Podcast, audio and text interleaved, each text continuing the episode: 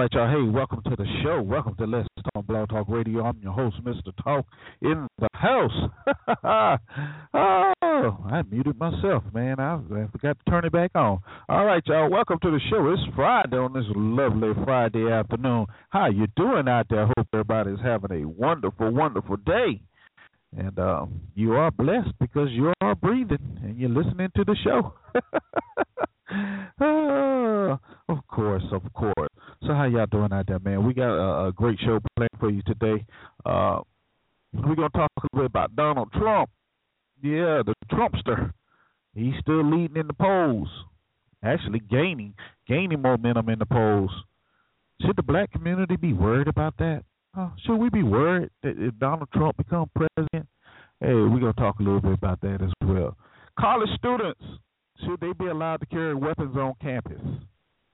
Well, the University of Texas thinks so.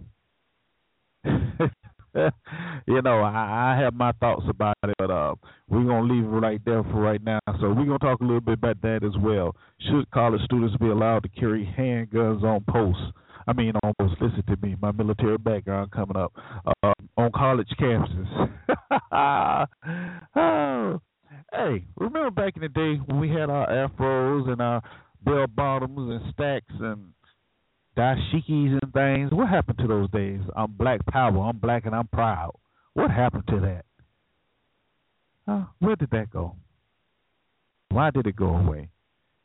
So we're gonna talk a little about that as well, and a couple of other things that uh, you know, I found kind of interesting. It's been kind of a slow week news wise, so you know, we have to find what we can find. Supreme Court they're taking another look into affirmative action. Yeah. And guess who's at the center of that? The University of Texas again. So yeah, we got a lot of stuff going on here through the University of Texas. So we're gonna take a look at that as well. Um, man, I I can't wait to get started. I really can. It's been a while. Now, before we go any further, though, let me tell you how you can be a part of the show. If you wanna comment on a, anything a topic we're discussing, and you want to add your two cents to it, there's a, quite a few ways you can do that. The first way is call in. That's right, call in. Let me hear your voice. 347 838 8622. Once again, that's 347 838 8622. Uh, press the number one on your keypad, and I'll bring you in the show. All right. Uh, let's see. Then there's the email, ericletstalk at gmail.com. You can um, contact me that way, uh, uh, correspond with me during the show that way, and even after the show, if that's what you want to do, that's fine. You know, I tell you, I promise I will. um, let's see. Then there's our chat room at www.blogtalkradio.com forward slash Mr. Talk. Um, you can um, have a conversation in the chat room as well. But you must come in under a username. If you come in as guest, the only thing you can do is read. You won't be able to type or anything like that. So those are all the ways you participate in the show, and I'll be more than happy to um, accommodate you whatever way you decide you want to be a part of the show. Know, that's that's the what we do. that's what we. I'm the nice guy. Yeah, that's what we do here. All right. Uh, let's see. We got a song of the day. Well, we got two songs of the day, and uh, this song is from a young man who just dropped his first album, his jazz album, and um, he's actually been nominated for Grammy. That's right. He's been nominated for a Grammy. You can't beat that, man. I tell you, your first album and you've been nominated for a Grammy. wow, that that's saying something about your, your music. All right.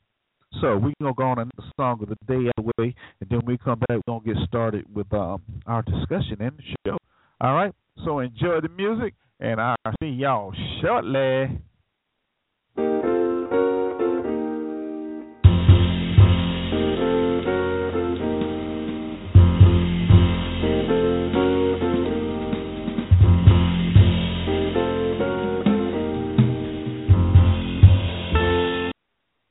Wow. Let's try that again. Let's try that again.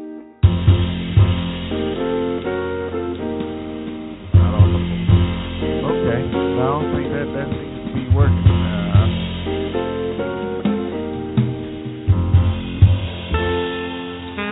okay. I don't know. This is Blog Talk tripping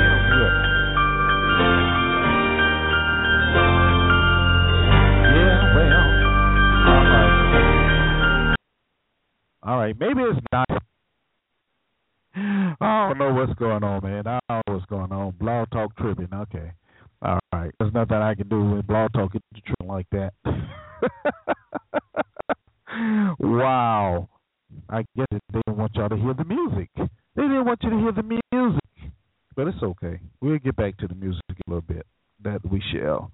Uh, I don't know. Anyway, so Donald Trump, y'all. Donald Trump, Donald Trump, Donald Trump. what's really going on with Donald Trump? You know, what's really going on with Donald Trump? I don't know. I don't know, man. Donald Trump is really, really doing some things. I guess the words you can say he's doing some things. He's making people stand up and, and take notice and and and what do you want?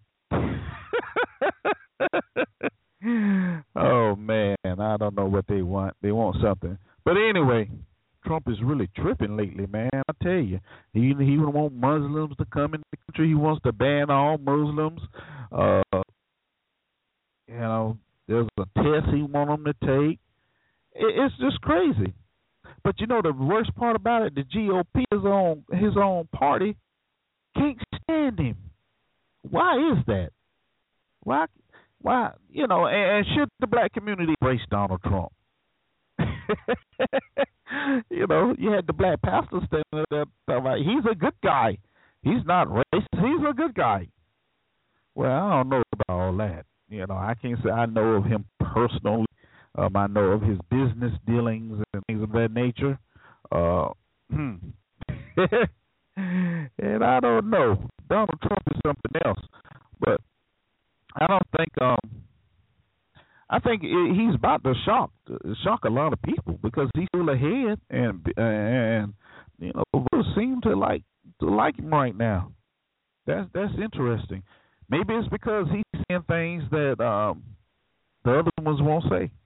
And you know, in, in the environment that we the the society is in today, especially the United States, you know, he's saying everything right. No, we don't want this, and we can't have this, and they can't come in, and we're not going to let them come in. But really, how, successful can he be in the long run? it's interesting because the politicians, and I'm calling Donald a politician right now, get out there and make these great speeches and these great promises until they get in office and realize it's just not that easy. It's not that easy. Huh. Interesting. But it sounds good, doesn't it? It sounds good. Now, speaking of GOP, you know Ben Carson, he's he's threatening to leave um, the GOP. it's interesting um, because apparently there was a story in the uh, what the story was in the Washington Post. Yeah, the Washington Post um, about Republican leaders preparing um, now for what to do if they get the convention in July, and Trump is still holding on to a major chunk of the primary vote. it's interesting. And Bill Ben Carson say, you know, I pray that the report in, in the post this morning was incorrect. If it is correct, if it is correct, every voter who is standing for change must know they are being betrayed. I won't stand for it, Carson said. Uh, and here's the full statement. I see you, Triple One. I see you. Um, here's the, the statement. If the leaders of the Republican Party want to destroy the party, they should continue to hold meetings like the one described in the Washington Post this morning. If this was the beginning of a plan to subvert the will of the voters and replaces it with the will of the political elite, I assure you Donald Trump will not be the only one leaving the party. I pray that the report in the Post this morning was incorrect. If it is correct, every voter who is standing for change must know they are being portrayed. I won't stand for it. This process is the one played out by our party. If the powerful try to manipulate it, the Republican National Convention in Cleveland next summer may be the last convention. I am prepared to fair and square, as I am sure is Donald. But I will not sit by and watch a. I intend on being the nominee. If I am not, the winner will have my support. If the winner isn't our nominee, then we we have a massive problem. My campaign is about we the people, not they the powerful.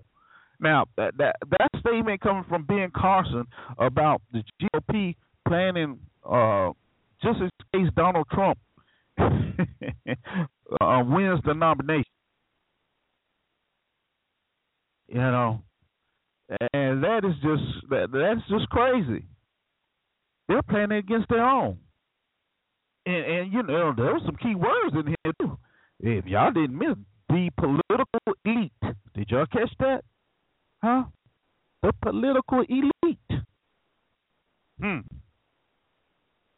And be the powerful. Those some those some strong things right there. Um, Ben Carson is throwing out against his own party. Now I know we talk a lot about about that craziness, you know, like that. Um, when we're talking here about the lead or whatever, but here you have someone that's actually running within their party, saying it is, it's true. There is a political elite that wants to control what happens when it comes to voting. It's right here. Ben Carson said, "I'm not, I'm not going to be a part of that mess." and you know what? I can't I can't blame him.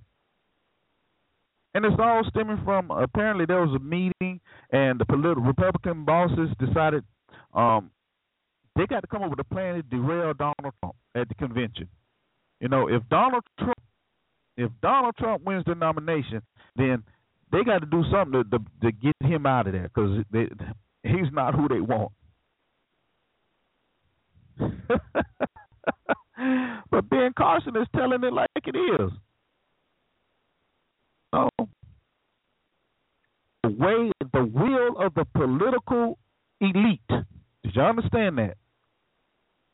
Political elite are plan, trying to plan a coup to get Donald Trump out of there, so they can put their little crony in place. Hmm. This, this, this is troubling. Now just think, if they're ready to eat their own, that basically is what they're trying to do. If they're ready to eat their own, what you think they're gonna do to black folk?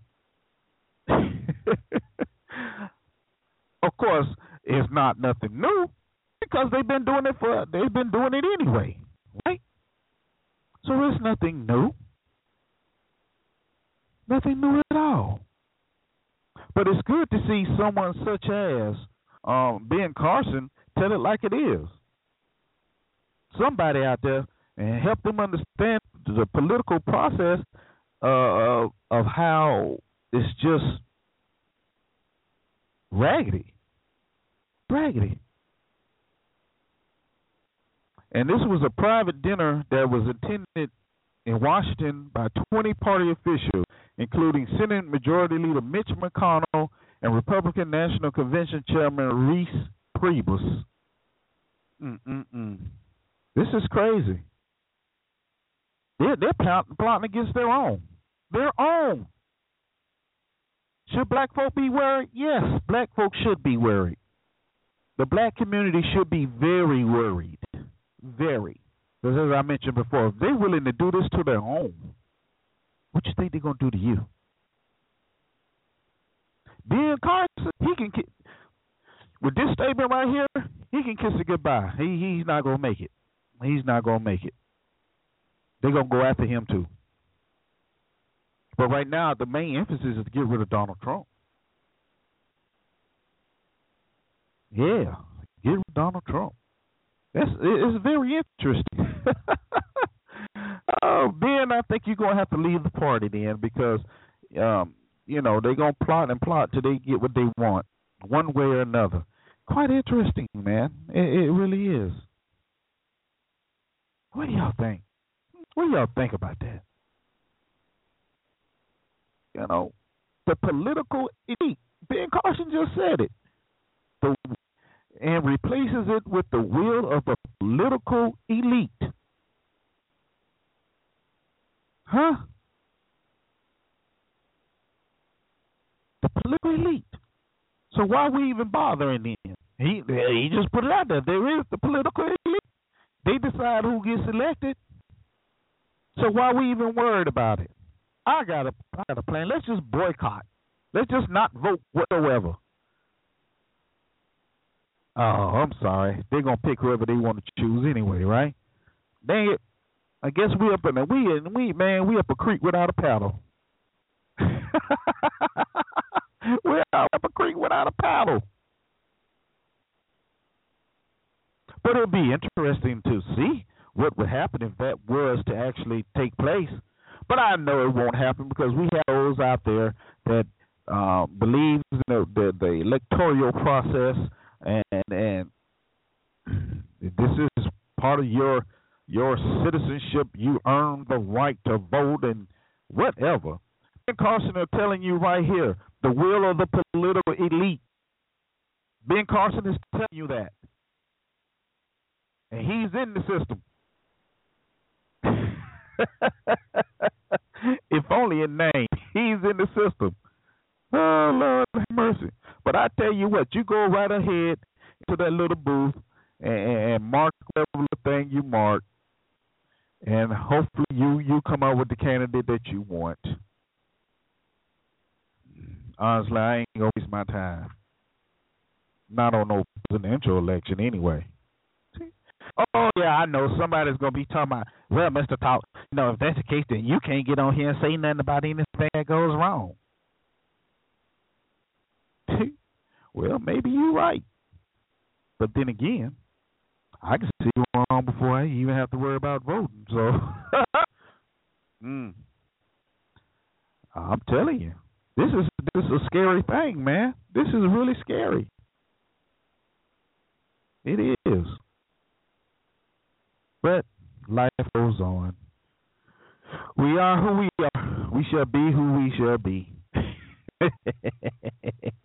it's interesting to see what's going to go on with Donald Trump, though, and if the community is going to grab hold and, and, and jump in line with Donald Trump. It's interesting though, because you really haven't heard black community really, really talking about any one um, um, candidate. That's interesting. You know, you hear some talking about Hillary. Okay, that's the name they know.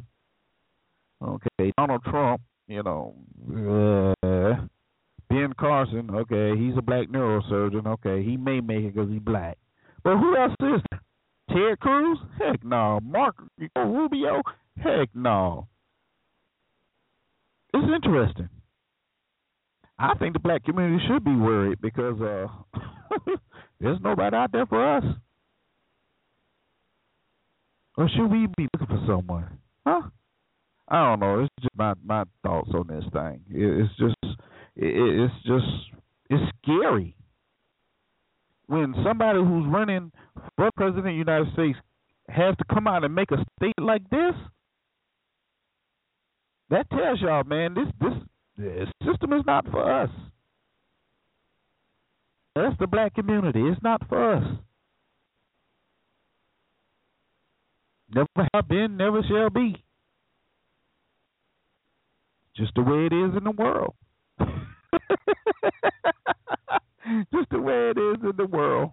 And you know what? We'll be okay. Because no we're gonna do we're gonna keep protesting. We're gonna keep praying. Oh, and we gonna we gonna we gonna work our way out of this just by protesting and praying. That we are. We're not gonna hold anybody's feet to the fire though. We can't hold anybody's feet to the fire because we have no power.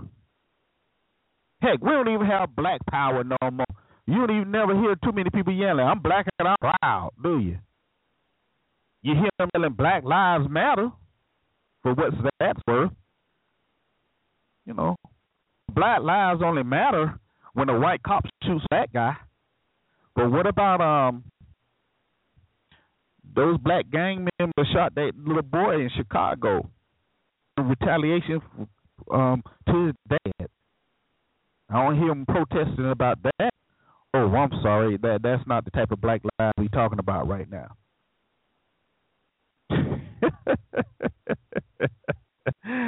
well, you know what? Do do you? Is that what the people say? Do you, boo? Do you? Do you? I'm telling you, I'm building my bunker.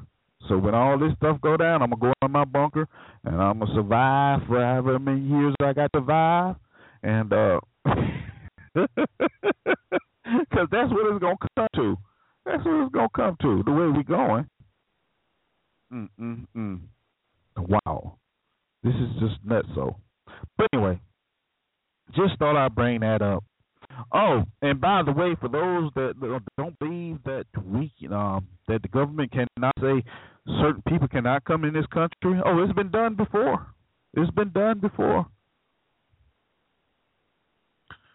Jimmy Carter did it.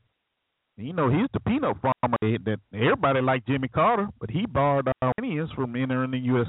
United States back in the day.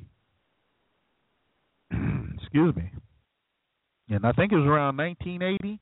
And I think um, who else did it? FDR did it too. So there are precedents for it being done. Now, yeah, you know, to actually do it is another thing. But hey, law can be made to do it. Law can be made. Now the question is, who gonna follow them? but anyway, I don't know, man. I don't. It's, it's just one of those things, and is shall be what it shall be. All right, down in the state of Texas, down in the state of Texas, we have uh, a couple of cases going on involving the United States. I mean, involving the University of Texas. The first one is affirmative action. Isn't that Boy, I tell you. Well, that's a one, ain't it? Affirmative action. Well, let's see.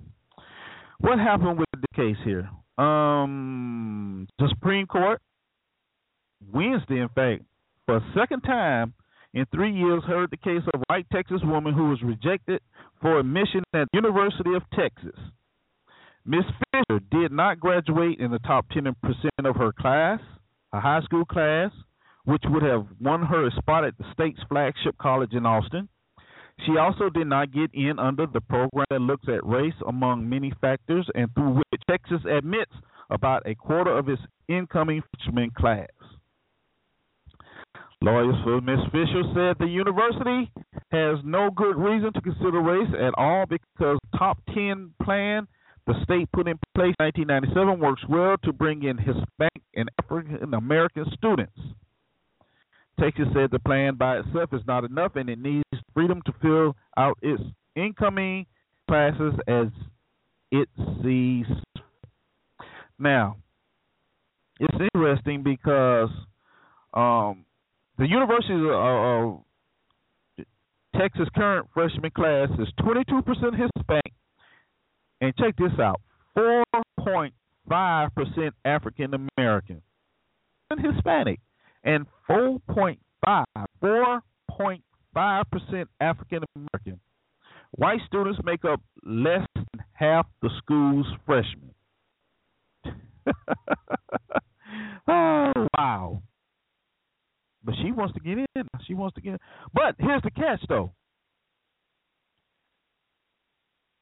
Ms. Fisher will not benefit from the ruling because she graduated from Louisiana State University in 2012. Yeah. 2012. She, she went to school and graduated from another university, but she felt slighted because she couldn't go to the University of Texas because she said affirmative action kept her from going. Um, University of Texas has contended that Fisher's argument that race is to blame for her rejection is misguided. White students with lower scores than hers also were admitted while many more minority students with higher grades than Fisher were not offered admission. now, what the University of Texas said. In other words, what they said is, after they met the quota or whatever, they, they chose who they want to have in the school. Okay, so the school, right? Anything wrong with that? Is there anything wrong with that? Should we still be dealing with affirmative action? Yeah, I, I, should we be um, still dealing with that? But here's here's a comment that I I found hilarious uh, uh, uh, about this article. Um, among the many groups urging the justices to leave the Texas program in place are the coaches, including Duke's Mike Krzyzewski and University of Connecticut's Geno Auriemma, who said they have firsthand knowledge of the value of the diversity on campus. Now, here's why I found this so freaking funny. Both of these individuals run top of the notch college basketball programs, okay? And trust me, some of them kids they get in there, they wouldn't get in there if, any other way. Let's be honest. And they make money off the kids coming in playing ball. So of course they want to keep it status quo. Why? Because they make their money off of that. They win basketball games, get shoe contracts, the school make money, everybody's happy.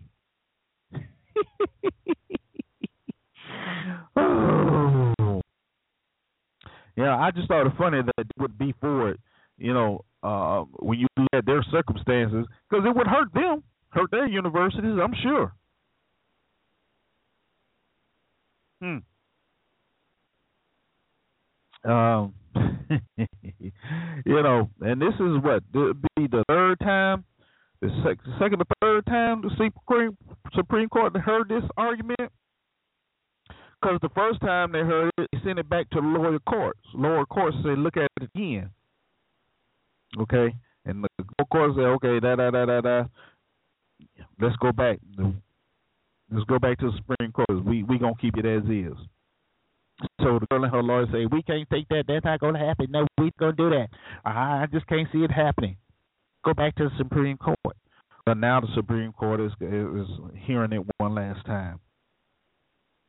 Um, I don't know. Affirmative action. Affirmative action. now, University of Texas can allow concealed handguns in classes. Excuse me. Concealed handguns would be prohibited among students in the University of Texas dorms, but allowed in classrooms. Number one, I'm not understanding why you have college kids carrying weapons on on campus anyway. You have a bunch of immature kids. Right, get alcohol in them, and let's let's be real. It's not like we like every kid is going to be perfect. All right, we know for sure that there's going to be someone that's going to get in the argument, and then what's going to happen? Huh? What's going to happen?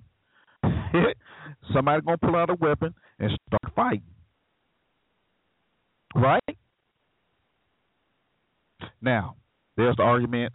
Well, it's for protection. Doesn't she have mass shootings that carrying on? Hmm. Well, Is that the case?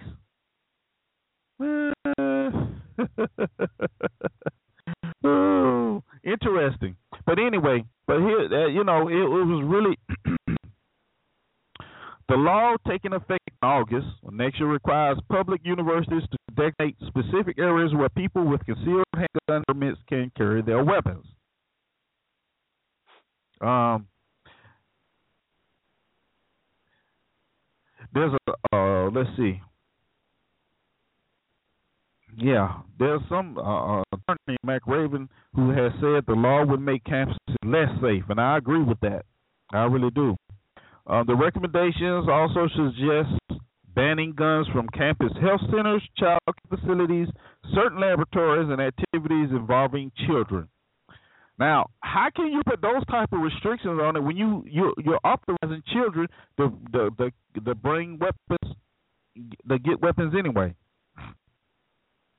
Well, they'll be 21 years old. So they they they no, no, no.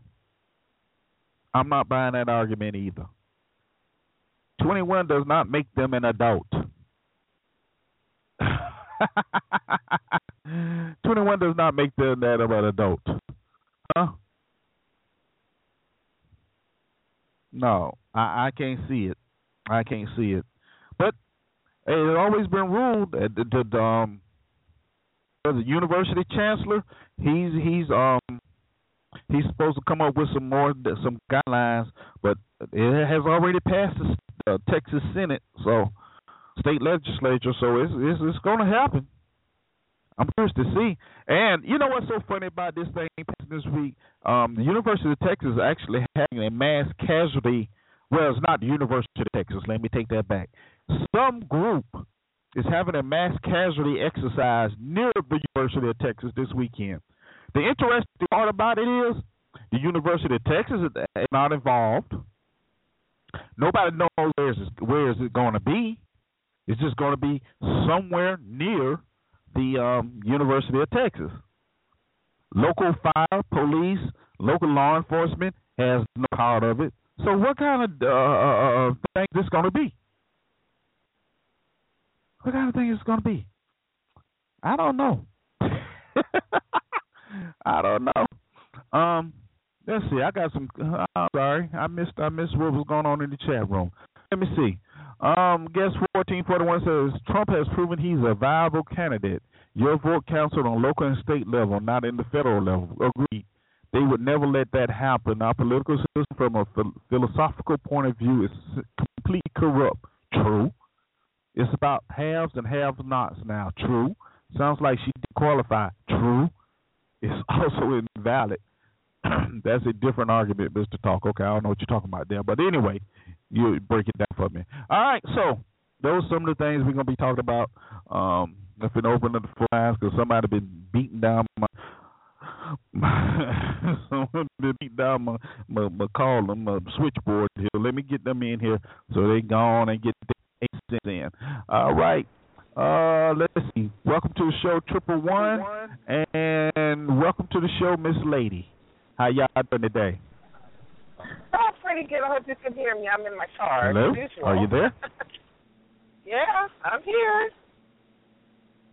Hello. Hello. I don't know.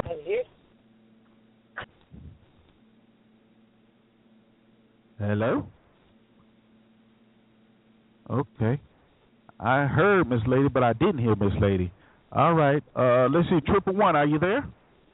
Is Joe? I don't know. All right. We having Just sound issues today, apparently. Uh, uh, anyway. All right, your mics are open, so if y'all can get in, get in. Y'all. Triple one in this lady. Anybody else want to, you know, just go on and press one on your keypad and come talk to me. Uh, hey, I don't know what's going on. can, you, uh, can you hear me? Uh oh. I heard her again for a hot minute. Okay. All well, right. Let me know. Let me know if you can't hear me. I don't know. Is, is everybody hearing okay? Because it sounds like it's got a little robotic to it.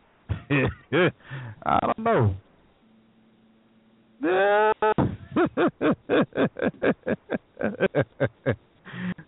Lord have mercy.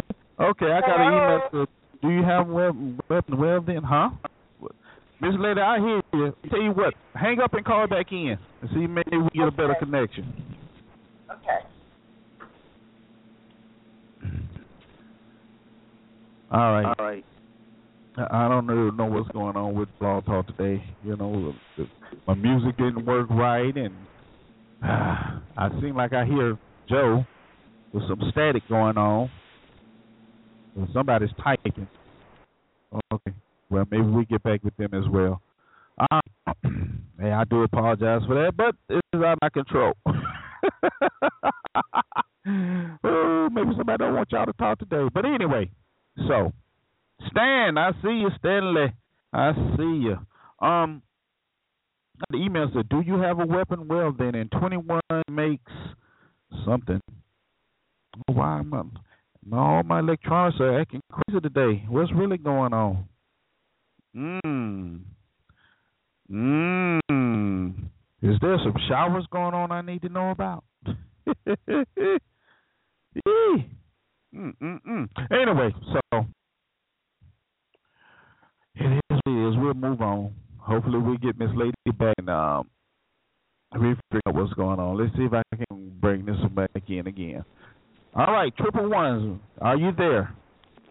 Yeah. Hello. I hear you typing. I don't know who you are, but I hear you typing. Can Are you hear there? Me?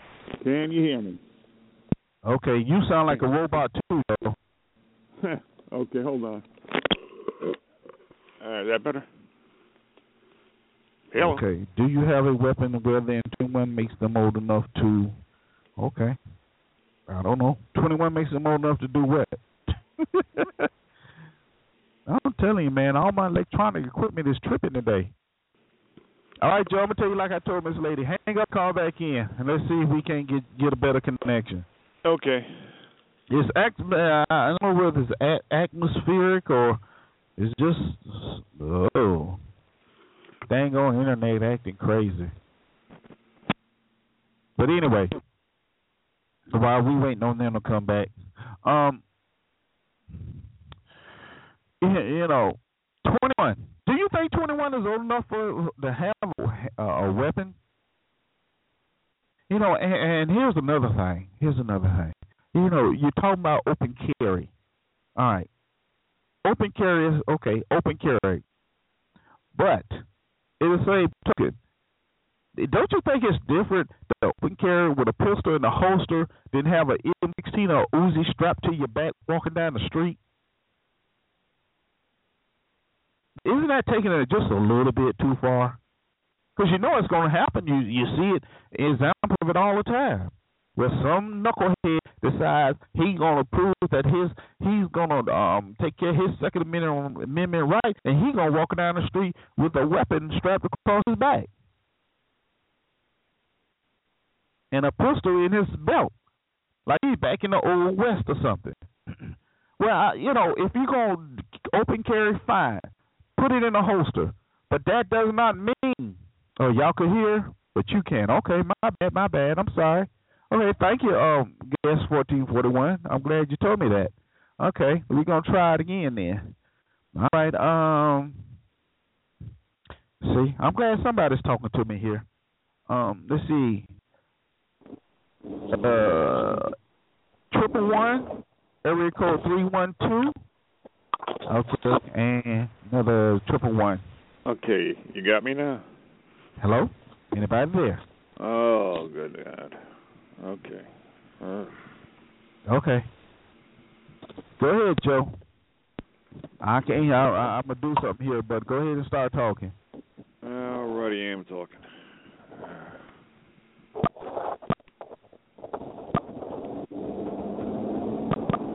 Are you there?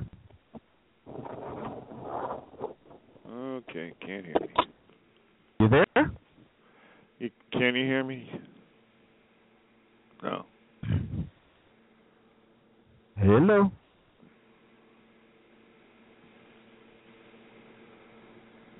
Joe.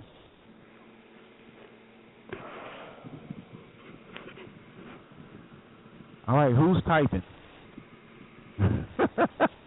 All right, area code three one two. Are you there? Yeah, can you hear me, Mr. Doc? Okay. All right, we got some issues going on here. I think that's Cloud I'm hearing right there. Um.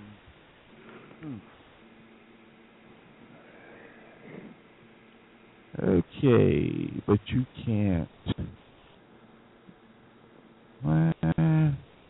All right. What are we gonna do here? We gonna we gonna figure out something here real fast. All right, y'all. Give me a moment. We got. I I'm gonna say we.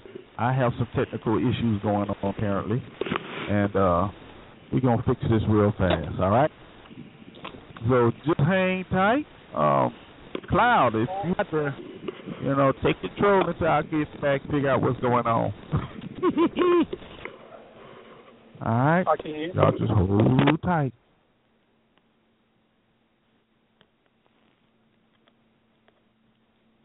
I don't know if you can hear me or not.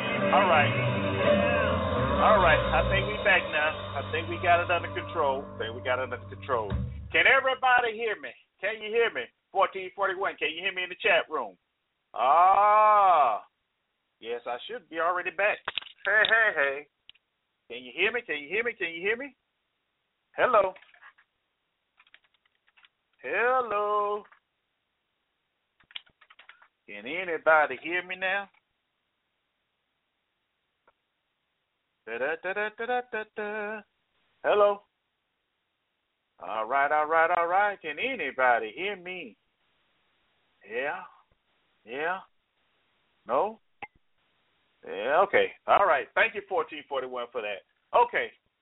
Yeah, we had to switch up. All right. So let me try opening these lines again. Maybe we get some continuity going here. All right. Joe, are you there? Cloud, are you there? And Yeah, I mean, all right. Now, there we go. All right. Uh and this last uh let's see, triple ones, are you there? Yep. Can you hear me? Okay, I can hear you. All right. Okay. There we go. Yeah. There we go. All right. So, who wants to go first? I do apologize for that. Let Cloud go first. All right, go ahead, Cloud. we uh, I'm trying to figure out where we left off at because it was the, the temporary moment. I don't I don't know where Well- we uh, we were talking about we were Trump? talking Hmm. We was, yeah, Trump. I happen to agree with his plan. I happen to think that number one, he's talking about banning Muslims from coming into the United States. Nobody has a right just because they want to to enter another country. He's not talking about deporting Muslims that are already here who are already citizens. So he's not doing anything that's unconstitutional. So what the big firestorm is, it's all a bunch of smoke and mirrors from the Republican Party. They're afraid that Trump's going to get the nomination. Why they're afraid? Because Trump is not um, a Republican politician. He's a Republican outsider. As such, once he becomes president, he can find out all the dirty laundering, the dirty secrets that the rest of the Republican Party has. But he's not going to be, he, even if he did make it to, to the presidency, and I don't think he will, he wouldn't make that good of a president anyway. He wants to bring back torture. So, in other words, what he really wants to do is become a dictator, and he wants to use the Constitution um, to do it. Okay. Okay, when you say torture, who he wants to bring torture back from for who? Well, he says he wants to bring it back for the Muslims, for for uh, people who are hiding um, the ISIS covert members. But once you start doing that, then you're going to start spreading it out to anybody else who's going to be a dissident. So, Ah. you know, it's just like anybody else. Once you have power, you're going to be corrupted by that power. Uh huh. Okay. But wouldn't that be the, the, like mass punishment? What, JC? Wouldn't that be like, huh? Wouldn't that be like mass punishment? Man's punishment? Mash, mass. M A S S. Oh, mass punishment. Yeah. Mm-hmm. Yeah. You know, you saying okay, since you have this this small fraction that's um into violence and, and wants Sharia law. Okay, this you got this small person over here wants that. Let's just punish everybody. Say none of you come to the United States. Is that really right? Yeah. Why not? Why?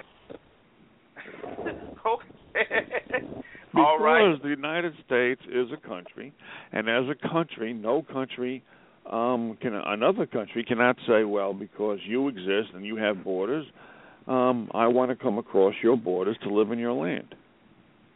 Uh huh. Okay. So that's the whole premise. The, who who disagrees with that?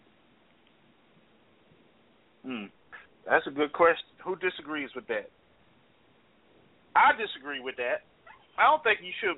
I, I don't think you should just leave like that. Why not? Why? Yeah. It's inhumane. You have people trying to get away from the violence, just like we don't want it here. So, uh, and you just don't want to let you know let give them a refuge. What?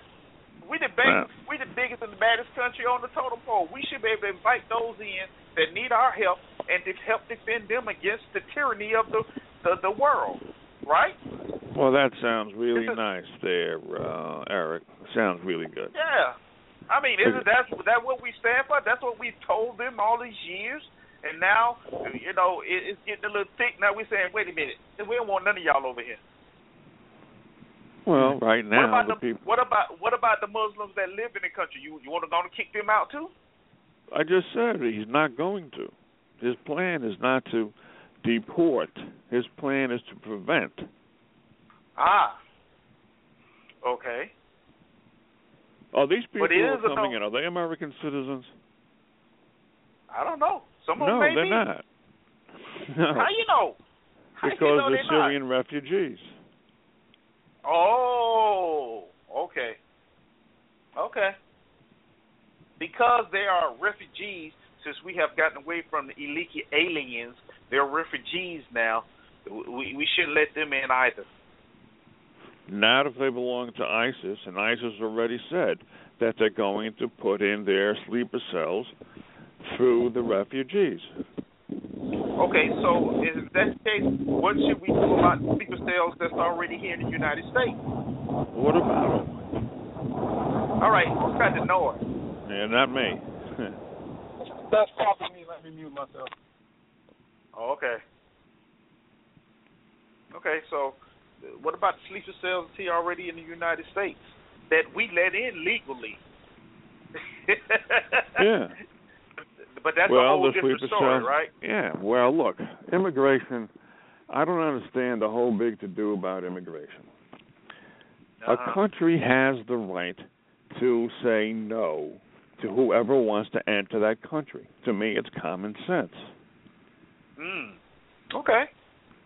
Even though even though you have been advertising for years, Brady, you're broke, you're sick, you're tired, and you're hungry, and we'll take care of you. We give you And they've done live. it, and they've done it, and now it's time to stop. There's a world war Oh. going on. Oh, that's what it is. Since there's a world war going on and we we not in, uh, in charge of it, we can't help anybody else out because we got to take care of number one first now, right? Well, if you want to put it like that. But the thing is, even if there weren't ISIS members mixed in with the Syrian um, refugees, we still have the right to say no. Just because other people came over here doesn't mean that the United States um, can allow everybody from every place to come over here. Ah, how about? okay, all right, okay, all right. But how about since we know who ISIS really is and, and who's really behind ISIS, why are we taking such a stand now that we can't let nobody in? When we know we are in charge of all that, we could we can recreated it, we control them, we finance them. Yeah, and equip and them. now right, and you want the But CIA to let to let the uh, Huh? secret you and you want the CIA, which has financed them and created ISIS, you want them to let them come in to destroy the country? That's their goal. Hey. You want you want the CIA to allow that goal? well, they're already making it a police state. Why not go on all the way? Well, okay, then um, you know you go at the border and you shake hands with them when they come over the border. all right, I can do that. All right. I Yeah, won't I'm be there with few you, but tell me all about I'm it. only a, I'm only a few miles away. That's no problem. I go and shake oh yeah, hands with you're give in some Texas. water. Oh, uh, yeah, you're some not water, good looking. some bread. Yeah. You know, so I, I think I can handle that. uh huh. Okay. All right, Cloud, unmute yourself. What you want to talk about? Anything you want to add to this, or you want to talk about affirmative action or the gun control, University of Texas? Uh, I, I I don't really have much to add. Um, when it comes to Donald Trump, I think I think um, you know when when people listen to Donald Trump and he says stuff and you get a lot of people behind him. I I, I think all it does, in my opinion, is just highlight a lot of pe- uh, thoughts. You know, a lot of people who agree with with whatever he's his ideology is or whatever that he uh he expresses. And, and I'm not just talking about the uh the discussion about you know the immigration process. Uh, you know every anything whether he's talking about getting rid of Latinos or making sure Muslims don't come in pretty much anything he says you you got a lot of people a large a large amount of people who pretty much agree with Trump. So Trump is saying stuff that apparently a lot of people agree with. So, so I, you know, it's going to get a lot of attention. And um, I, I just thought it was interesting that piece that you shared with us earlier with uh, Ben Carson and his him sharing with his his thoughts of what was going on specifically with the um, Republican Party. But I think what was interesting to me regarding um, what's going on with with Trump is suggesting regarding immigration is that was I'm trying to think of the president. He did that. Nixon, yeah, President Nixon did it during the Iran war. So No, Jimmy it- Carter did it. I mean, yeah, That was Carter, Jimmy Carter. Yeah, Yeah. Yeah. I'm sorry. Carter. I don't know. I sometimes I confuse the two, but yeah, yeah Carter. yeah, Car- yeah, Car- Carter, yeah, Carter did this already. So, which would Carter is a Democrat, and so now Trump, who is representing the Republican Party, is uh basically stating the same thing that was already done here. Now the the circumstances were different because you know there was a a war going on at the time, and uh so the process was you know the, the the situation was slightly different. However, it's been done in the U.S. before? So it's it's not like this is something that we haven't that the country hasn't done before. I'm not a I, I'm I'm more of a uh, a observer of what's going on. I haven't formed a, an opinion so much on it. I just found it interesting that um that he said, you know, we're gonna ban Muslims, you know, because you you look at a large, it's the second largest religion in the in the world. So when you look at it from a from an economical standpoint, you know that could be devastating to the U.S. Just looking at the Mhm. economics.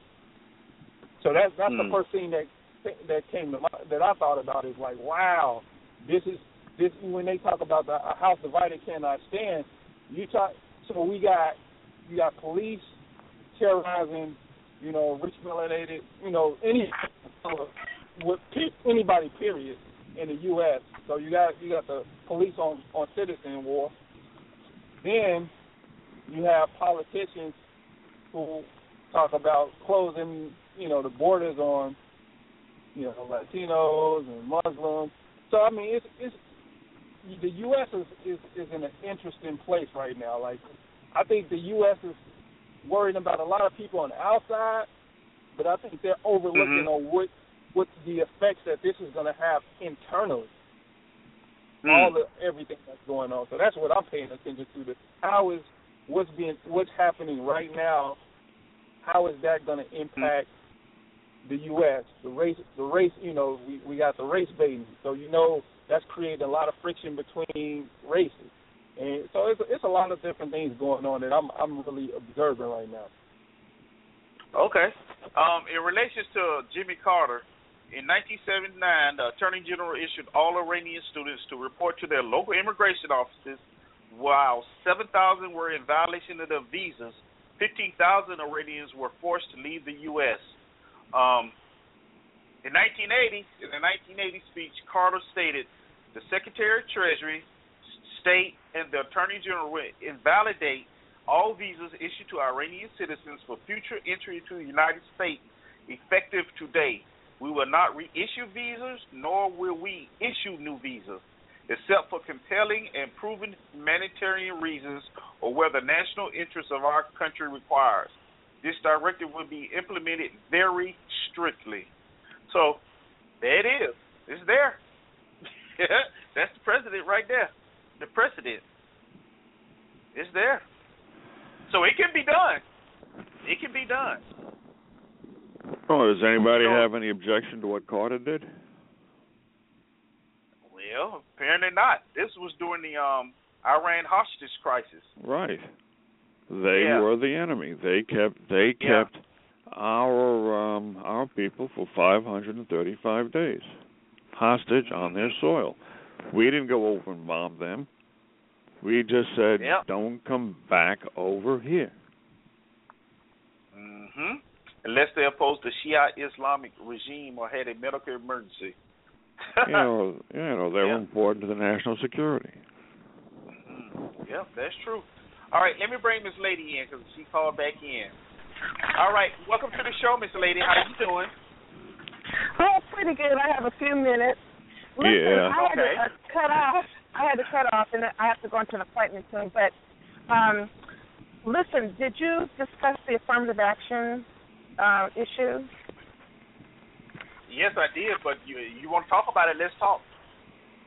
Well, you know, the, the U.S. Supremes have been um, chipping away at affirmative action ever since the seminal case in 19, uh, I think it was 78, Bakke versus UC Regents, um, University of California, Davis, where there was a white male student who had applied twice to get into medical school there, and he didn't get in. So he sued. Uh, he sued, claiming that the quota system and and and um, affirmative action was unconstitutional. But at that time, they did claim, the U.S. Supreme did decide that the uh, quota system was unconstitutional, but it still upheld, uh, affirmative action, saying that race could be used as one factor.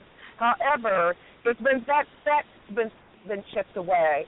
It's happened, I believe, in this latest case. This latest decision is that they're going to get rid of race having any being having any factor, being a factor whatsoever to consider in terms of admissions to universities that are state funded, publicly funded. And so that's what's going to happen.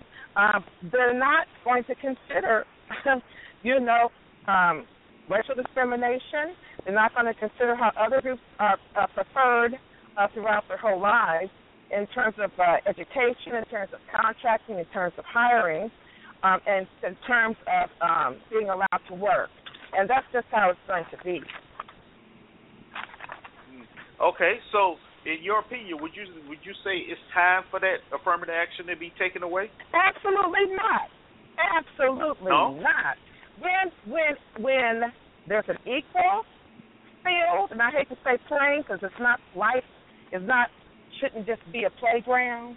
So people say when there's an equal playing field, it's not about playing. This is serious business. This is the business of mm-hmm. life. So when there's no more racism, when other people are not preferred in areas of life that are important to anybody, you know, um, yeah. But, you know, to say, well, we're to have a race neutral way of admitting students when nothing about the world is race neutral is uh, is very erroneous.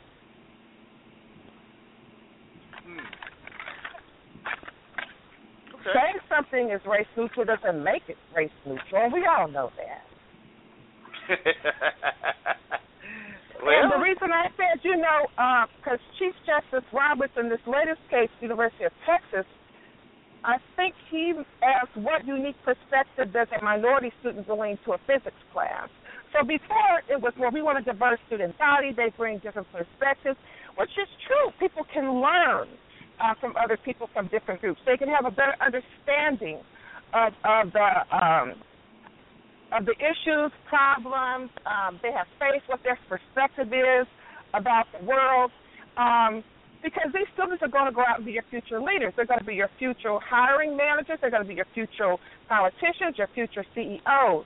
So to have a broad perspective and understanding of other cultures and other people is highly important. But that's all being Mm. dismissed. mm, okay. They're going to be Yeah. running policy. You know, they're going to be advocates. So, Mm. um, you know, for businesses and in government. So that it's very good to have more of instead of a narrow perspective, because you've lived in a narrow world, um, to have a broader one. Because your decisions are going to, and you- the way you treat people and the way you talk about people, are you know, is going to resonate. It's going to resonate Well, out. you know, you know, the, there could, the argument could be made that affirmative action isn't really helping African Americans, you know, as much as it was supposed to, supposedly. Um, take for instance the current freshman class at the University of Tennessee, I mean Texas, 22% Hispanic and 4.5% African Americans. You know, so is it, is, you know, so is it But really this is helping? getting rid. Well, getting rid of affirmative action is not going to say that that one white student who or whoever who absolutely states that I deserve that uh, that spot doesn't mean that they would get it either. You know, so it's Mm. like something is better than nothing. Like with this Bakke man, there are 16 slots reserved for black students. There were six- 16 black physicians to go and treat African American patients. You know, hmm that could be a lot of patients. Okay? So Hmm. so so you know when you really look at it, when you get down to it, it's better than nothing. Because what you find, what they found in California and Michigan where they banned um uh using race as a, a factor, as the Mhm. primary factor, the enrollment of students plummeted of African Americans plummeted, and even the University of Texas, the school university president saying experience have shown that's exactly what's going to happen. Diversity pretty much is Yeah. going to end in terms of uh, African American students, and I don't know about Hispanic students, but it's certainly going to end there. So Yeah. you know, it's it's that's just how it's going to be. So don't don't look around. I mean, maybe um, they will, and even white students are now applying to uh, getting in historically black colleges. I see in the in the future how a lot of them are going to go under, and a lot of them are not going to in the future be predominantly African American. There will be pan, there will be Pan Africans, there will be Islanders, there will be uh, uh, uh, non-black students. I can see that happening in about 50 years. okay. Well, if if if you take the look at society today and where it's going in 50 years, there will be any African Americans, Pan Americans, and anything Well, that else. might, that might be the goal. It'd all be great. And then you, It'd all be and great. you know, and, and then, and you know what? And they will have no reason for coup at that point. Once once the numbers plummet enough, there'll be no there'll be no need for them. Other than Oh. to kind of there'll be some around. Other than to you know massage their egos Mhm. and um, make you know that pretty much that's that'll be all only need for them. Okay. All right. And Well, so, you know, and so and- that's what's going to happen. I and we all see it changing, and um, and I say a lot of it, we didn't do what we were supposed to do. Actually, a lot of us did not. We did not think of ourselves in a respectable fashion, and we didn't treat each other with respect, appreciation, and we didn't assist each other. And so that's what we have today. You know, if you get on these blog talk shows, there's personal attacks, there's slander, there's um, yelling, screaming, cursing. There's, um, I mean, it's ridiculous. Uh, some shows, men are advocating just using. Um, these are black men u- using women just as sperm buckets. You know, um, if they can't, if they can't uh, settle, satisfy my sexual needs, or they can't help me make money, I have no need for them. I Okay. mean, it's ridiculous. All right. All right. Well, thank you, Miss Lady. And you know what though, the University of Texas, you know, actually has the lowest amount of uh, African American uh, or enrollees out of the whole state of Texas. So that says a whole lot right there. Let me bring Mr. Michigan You know, in. Texas don't Uh, play. You know, I met a, uh, a Indian uh, uh, law student years ago who went there, and she said there was she was dancing at a club. Uh, they all went there, and uh, her friend who was black, they were dancing kind of crowded. He ended up stabbed. He he ended up stabbed right in the dance floor. Well, depends it on what club you by was in. it was not it was not by black it was not by black person. Okay. Okay. Well, I mean, it depends on what club he was in. If he's down on Sixth No, Street, no well- telling. No, no, it wasn't that Hey. kind of a club. This is a very classy law student, okay? Indian woman, you know, affluent families. They she wasn't it wasn't that kind of a club. I'm just talking it was probably a racist who didn't believe he should Uh-huh. be there. Okay. All right. All right. Thank you, Miss Lady. Mr. Michigan, Okay. where you at, sir? Okay. Michigan, where you at? What's up, man? Can you hear me? Yeah, I can hear you. What's you going got on? you got that old uh got that old uh Obama equipment fixed, man? Uh, don't don't be don't be don't be hating on me because you got no Obama phone. Yeah. Yeah, you know about Yeah. me with the Obama equipment. Where you, more do- more Dollar Tree more Dollar Tree microphones you got, man. Oh, Why don't you- here we go. Here we go. why don't you Here spend a little go. money, man, and get some good equipment, man? Man, what you got to say? What you got to say before you get shot? Hey, hey, hey, that's what I, I I already said what I wanted to say now. yeah, don't. Hey, Quick no, let me- let me break say this, old man. Uh, land-based I land-based water in Michigan, huh? Yeah. But what I did want to say, man, not to go too far, too off on the uh, deep end of race, but but I think just the the affirmative action conversation is really just another reminder of why uh, blacks, you know, blacks have a, a, a special relationship uh, with European culture, and I think when when we interface with it, uh, even if it's about you know trying to get some legislation passed, we need to make certain uh, that we're clear, you know, on that special kind of relationship. So with affirmative action, uh, everybody know what the initial intent was. Uh, so we should have certainly made certain that. I don't it's know who's all that background noise is, man. Who's all that noise? I don't know. I don't Yeah. know. I'm trying to find Uh, it myself. we- Go ahead. Yeah, Nah. we should have made certain, you know, that this is what we mean uh, when we say affirmative action, and this is specifically uh, why we're, you know, asking for this approach, uh, so that you wouldn't have a situation where you can allow the culture to be slippery in its dealings, and then uh, bunch you together with uh, white women, uh, Latinos, uh, and gays. Uh, so you know, we know, you know, we we know that this culture has a forked tongue. Uh, we know that it has three hands and not two. Uh, we know that all three of them are dirty, and that's why when we deal with it, we should be very specific. Uh, then we won't run into these type of problems. I mean, hmm you know, but you when you have blacks who are uncertain, right? Uh, I don't see color. And you got half of the black community saying we shouldn't have affirmative action. I mean, that's just you know, that's egging this culture on to say, hey, you know, hey, your leader said we don't need it, so you know, hey, we just following y'all lead.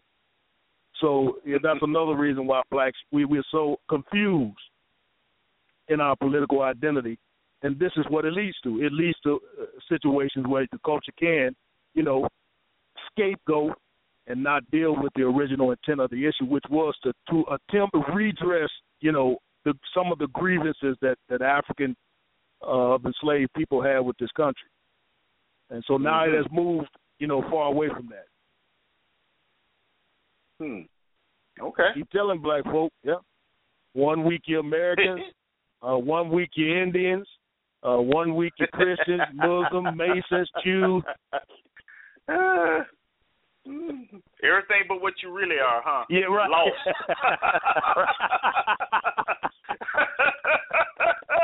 okay. I tell you what, hey, hey, hey, what we clear.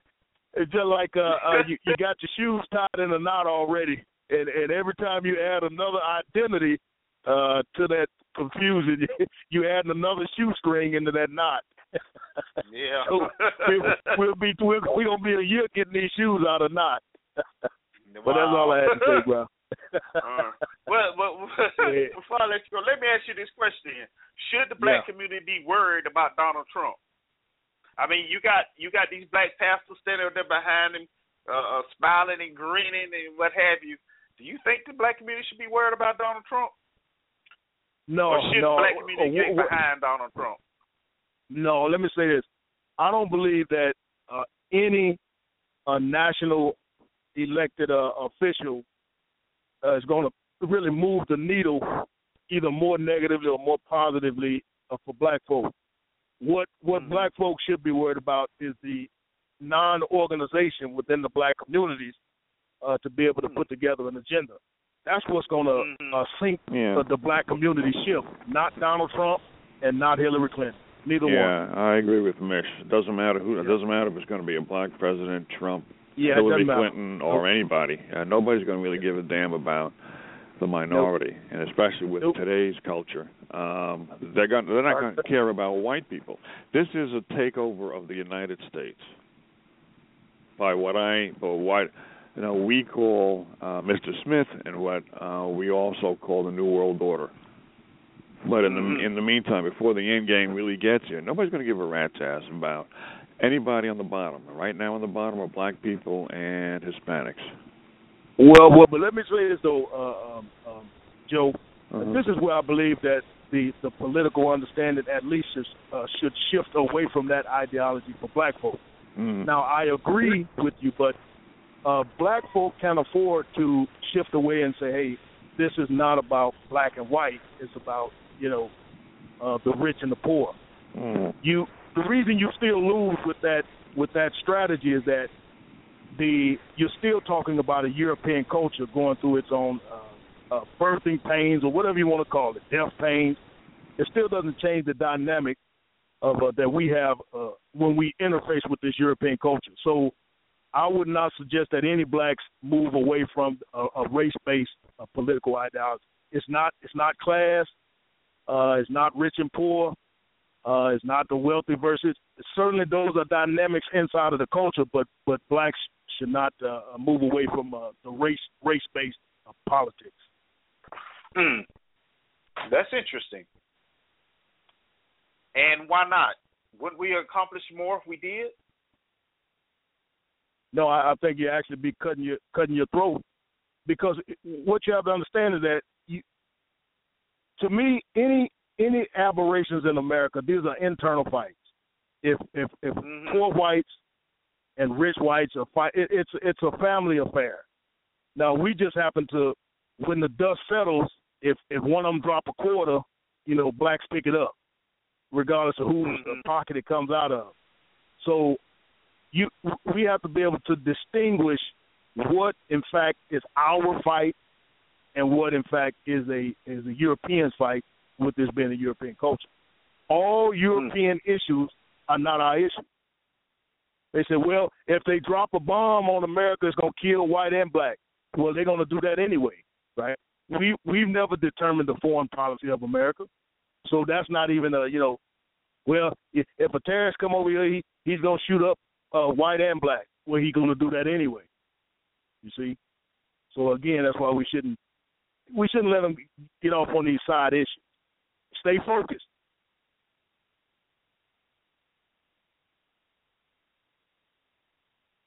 Did I lose everybody?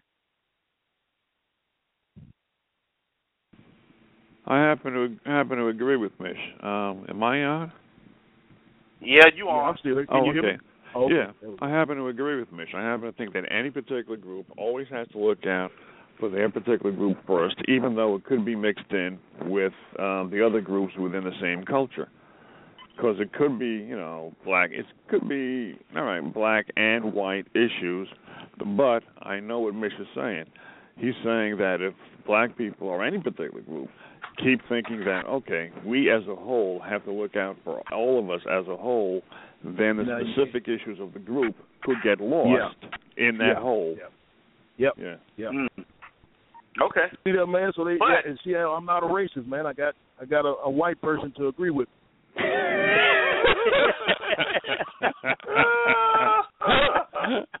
anyway, anyway, all right. Let me bring Maze in.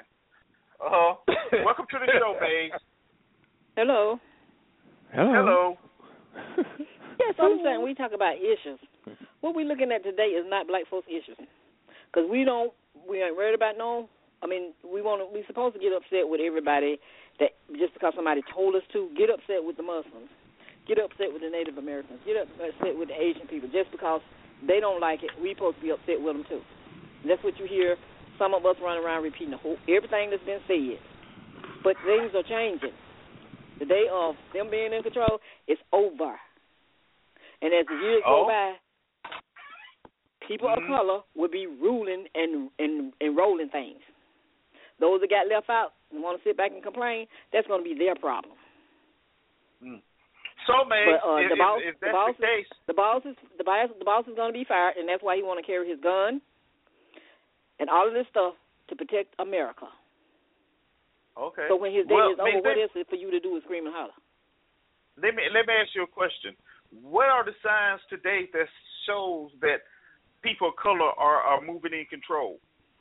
Well, you need to son who own part of everything in America. Because when you call now, you cannot get like you call about your phone bill, your light bill, your whatever bill you want to call.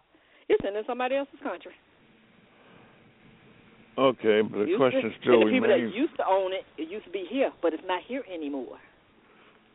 You can go to India, you can go to some part of Africa, you can find it everywhere. Everything you need don't have to be found with one group of people. So the world is going to be shared, and that group that had everything to themselves, not the boss anymore. And it's got to be realized. It's like, want our country back?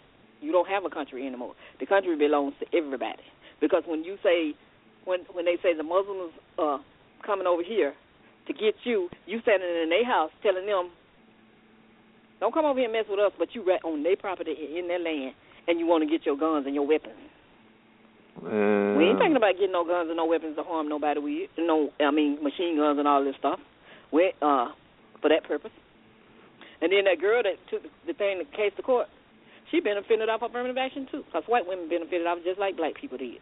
So how she gonna stand up and go take something to the Supreme Court when she benefited off affirmative action? And furthermore, the, the black kids scored higher than she did, and some of the Asian people scored higher than she did. But she wanted to be in that school. And we don't forget about the sports people, fathers, cousins, aunts, and uncles. They don't even use affirmative action, but they got some kind of other action. But they want to look at black people saying affirmative action. You got 15 of them sitting in one spot, and you got one black man, and then you going to talk about affirmative action. Those numbers don't even add up together. Do they? So some people in America are going to have to realize it's over. Okay, Maze, I'm gonna ask you again. What indications are there now that shows that people of color is are about to be in charge of anything? There's a lot of people of color in charge of things. There are Really? CEOs of companies now that you can reach out. You don't have to do business in America anymore. You can reach out and purchase from somebody else. It's all about money. So your Hmm. dollars don't have to be spent with one group of people. So those individuals that are so-called CEOs of com- companies, okay. Um, I guess the question is, what are they doing? Are they hobnobbing Oh, of them with the, the the elite, or are they back in Oh. in the neighborhood helping building, you know, putting jobs in the neighborhood, or what? Well, Mr. Talk, the reason why they couldn't put jobs in the neighborhood and do different things, how you get red line? if redlining and all that stuff is going on, you wouldn't expect. Yeah, when you redlining, you're trying to get and you paying more money, paying more interest to get a loan than somebody else paying one. How you going to expect? But to wait a minute. But wait a minute, wait a minute. You just said, but wait a minute. You just said that they were in power, they were in control, so they shouldn't be They are. redlined. Um, no, no, no, no. That's not what But I'm then saying. there's I there's no thing- power there. the thing Right, right, right. people- Yeah, hey, What can I'm I, saying, the let me that- add something. I think yeah, you all are talking about two separate things, and and I think things you're right, Mr. stopping Talk. I think yeah, that's two separate things, uh, mate. Being in control or or or being successful in the culture is two separate things. Now, that's not not the what I'm same not thing, saying. uh, mate. Being in yeah, control- That's not the same. Yeah. It's like Mr. Say Mr. Talk had a fish market. I can only go to Mr. Talk's fish market. So now I got plenty of places I can go to get my fish, and I don't have to shop with Mr. Talk. So what is Right, that going to do for Mr. right. Talk pocket? Right. Right. Yeah, that's not being in control though. That's not being in power. Well, if there's a man with a country. billion, Right. if, if there's a billionaire, trillionaire that's here in America ready to do business with black people, you telling me you don't even need to be looking for him with your business uh plan, or you need to sit Yeah, I around think complaining you, and no, be running no, around. I, I agree with you. You should be looking for them. Now, see, I'm not. We're not. We're not disagreeing there, babe. We we we're on the same page there. I agree with That's you That's what there. I'm saying. So if you're not looking for it, you're gonna complain, complain about it, and then look down at your people and say they can't do nothing and ain't no power. He didn't get rich for no reason. Yeah, but you said in like 50 years from now, black people are No, going I ain't to saying 50 years from now. It is now. Okay, now. 50, we ain't going 50, Joe. Wait a minute.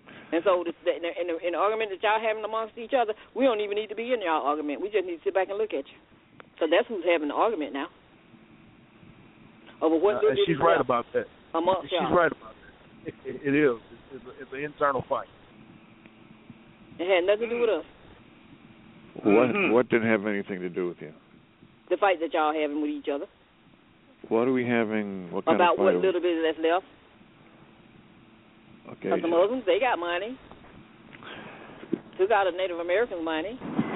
So you want all money. Muslims? You want especially the I didn't say all. Just like I don't say all white people. Okay. So, All uh, Caucasian. I don't say all of them either. all right. So which Muslims do you want over here? Any of them that can want to come. Any? if any of who wants to come means That's all. your, that's y'all fight, not ours. Okay, mate. You know you did a good job of confusing me again. No, you're not confused. You always want to confuse me. you don't want to take the truth. Okay. So why we need to stop somebody from coming in here? Okay. Because if that's the case, if they left, your university is going to be empty. Because you got a load lot of them in in the in the university. So. Got a whole lot of them running stuff. So, yeah, so you, you don't want want them in here. You don't want all of them to come. You just want any of them to I come. I don't care how many of them come. That All ain't my problem. And then somehow, if they come over here, the universities are going to get empty. No, they are already here. If they leave, So if they're ready here and they okay, okay. yeah, they're already here, and they get and all this ignorant stuff we hear coming out of the mouth, uh, who we don't need to let in here, who need we need to uh, not let come in, and do different things. Don't you think they're gonna get upset, the ones with the money, and what they're gonna do for the ones on the edge? Uh, I don't. I do not know, Mace. Because if King Abdullah get mad, Fox gonna close down. Oh, okay. Now. Oh, hmm You uh, doing that- business with them, but you want to talk about them. Uh huh. All right. Yeah, that's what I mean. Okay. Mhm. So the only one you want to come in is you can get some money out of them and and and, and live happily. Right. Well, well, and and, and, I, and I think I Uh, think this issue I think this issue actually does speak to the And uh, it's called the. Constitution, the Constitution Yeah. meaning the character of uh, Europeans, because again, you know, you want to say that you have the freest country, uh, you have the most uh, uh, outstanding principles that you founded the country on: freedom, justice, and you know, uh, uh, justice is blind. Uh, but now you, you know, Europeans have an issue with uh, uh, a particular religious group and a particular sect of people where now their their morality is going to be tested on how they you know uh, how they proceed, right? So what happens is the whiteness comes out when Donald Trump makes that statement, uh, and then the people at home push a button yes or push a button no. Uh, all of them push yes, but then they hide their hands and say they're not, you know, we, this is America. but when the polls come out, they agree with Donald Trump, but nobody wants to say I'm the one who agreed. And they just like Mm. Donald Trump. Right. That's right. So that's why I say that's, That's not a right. fight of ours. We just need to sit back It's and not. and watch. right. when they So knock if- each out. So if So if the Muslims do come over here in the millions, as they're doing over in Germany and England, you think there won't be any type of terrorist attacks? And if there are, then like- it's then it's nobody. Then it's just the white people's problem. It's not black I don't let problem. stuff like that cross my mind. Well, that's the problem. To want man. somebody come over here to harm to do things if they come in the millions. Okay. That's just something you're gonna have to deal with.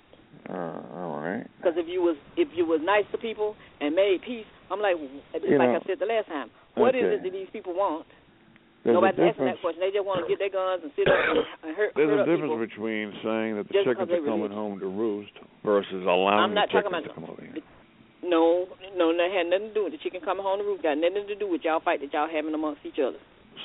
So, all right, okay. Hmm Because if you make if you make the world mad and they don't do business with you, where you gonna be left? With the same people that you try to keep down You down just contradicted for a yourself. No, I didn't. I asked you a question. When the world don't do business with you anymore, where do y'all go? Uh, I, okay, I do not know, man. What do you mean where they where, go? That's what you need to be thinking about. Where do we all go? You're gonna have to find somebody to do the business for you. Uh, No, you gear up. You gear up the military. You're going to take what you want, like it's been done for Oh, years. really? yeah, I think that's over. Yeah, Because I mean that's the truth. everybody don't want to fight. That's, That's the what I truth. hear Well, that's the that's the truth. But Mr. Poe, when I hear them saying like, "Oh, you need to put boots on the ground," I don't see none of them volunteering. Of course not. And as I heard, None of their and children as going either. No, that's what I'm saying. So who you I got gonna a question. The, the the Black Power movement because I, I saw that also on the uh, on the uh, the Q and I mean the uh, subject topic. Mhm. And so, so my, you know, my question regarding the Black Panther movement, you know, with people like Kwame Ture, you know, the Black Panther Party, so on, so on. Um, I think, um, you know, my my question is, how did we go from, you know, free people, rich melanated folks in the Americas and Africa and throughout the dia- diaspora, to enslaved people, right? And then from enslaved people to people fighting for liberation. And then people fighting for liberation uh, to fighting for nationalism and, and economics. And then from that to looking for acceptance, integration, and um, desegregation, and basically coming to a place to now to a place of com- complacency where we basically. I mean, I'm not saying everybody, but where it seems like we rush to go into arrangements that were designed to keep us under the foot of, of being oppressed, suppressed, depressed, and so on. I'm, I mean, I get, you know, that's that's that's my question. How did we? Because because that was on the uh, topic, you know, about the Black Power Power movement, and how we went from how we went from, you know, that that whole transition from free people, self-determined, understanding of our pan national, you know, pan Africanism, black nationalists, all all these one, uh, black love, all that all that wonderful stuff, building up our communities and so on. And then now, present day is more, you know, integration. It's more, you know, it's more about being accepted. It's more about, you know, and complacent in small time in small term victory. So that's that, that's my that's my question. How did how did we get here? That's well, what I'd like to know. if I can, if I can, I'm gonna, I, I'm gonna give you just a very quick analogy uh, to, to kind of sum it up. You know, okay. uh, you know the the battered wife syndrome, Mm. where, um, you know, a lot of people say, well, why why don't you just leave, right? Or what's preventing her from packing a suitcase and leaving? I think the black community, that's the type of relationship that it has with the European. I, I believe that one of the reasons initially blacks wanted to go back to Africa. So we just, we know that's a matter of fact, right? As soon as they got off the ship, they wanted to go home. There's no question about that. There was no black who got off that ship and said, "Damn, I think I want to stay here." All right, so we Mhm. clear on that. All right. I think once we once we realized we didn't have enough gas money, and I'm I'm being facetious to get back home, Right. oh, we had to say, well, damn, look like we're gonna have to make a go of it. You understand what I'm saying? So it was almost like we really didn't we we didn't have a, a way back home. So I think that's some of the reasons how we got into this love hate relationship with Europeans. Now I think as far as now as far as liberation, now I, I believe that's on us because we did go from liberation. Once we found out we couldn't get back home, we had to make a go of it here. That's when we moved into nationalism, meaning we wanted to be here, but we wanted to be separate from white folk. That's what black nationalism is at its core. We want our own nation within this nation. Once they kind of uh, uh, kicked the kicked the sand down on that one, and white folk, for the most part, did that. We, we know the history.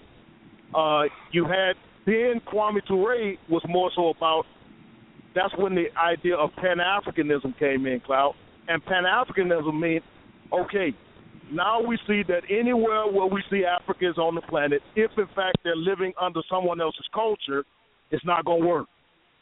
So the hmm. game plan now moves from nationalism underneath another man's culture to Pan Africanism, meaning find a place on the planet where you can have get you a strong military, you can have a strong economic base to negotiate with the rest of the world, build that place up, right? Not move there, but help build that place up and then see how that positions you around the rest of the world. Now, for some reason, we Uh. dropped the ball there. We dropped the I ask- ball. Now, why do you want a strong military? If, if you were about peace, you don't need no strong military. That's that's what you. I mean, that that's taking on somebody else's way of life. We ain't Okay, trying to. well, stop, I mean, Well, I, okay, mate. Here's here's what I say to that, mate. I think you're right, but here's the thing: every human being has a sovereignty, and some people may want to fight.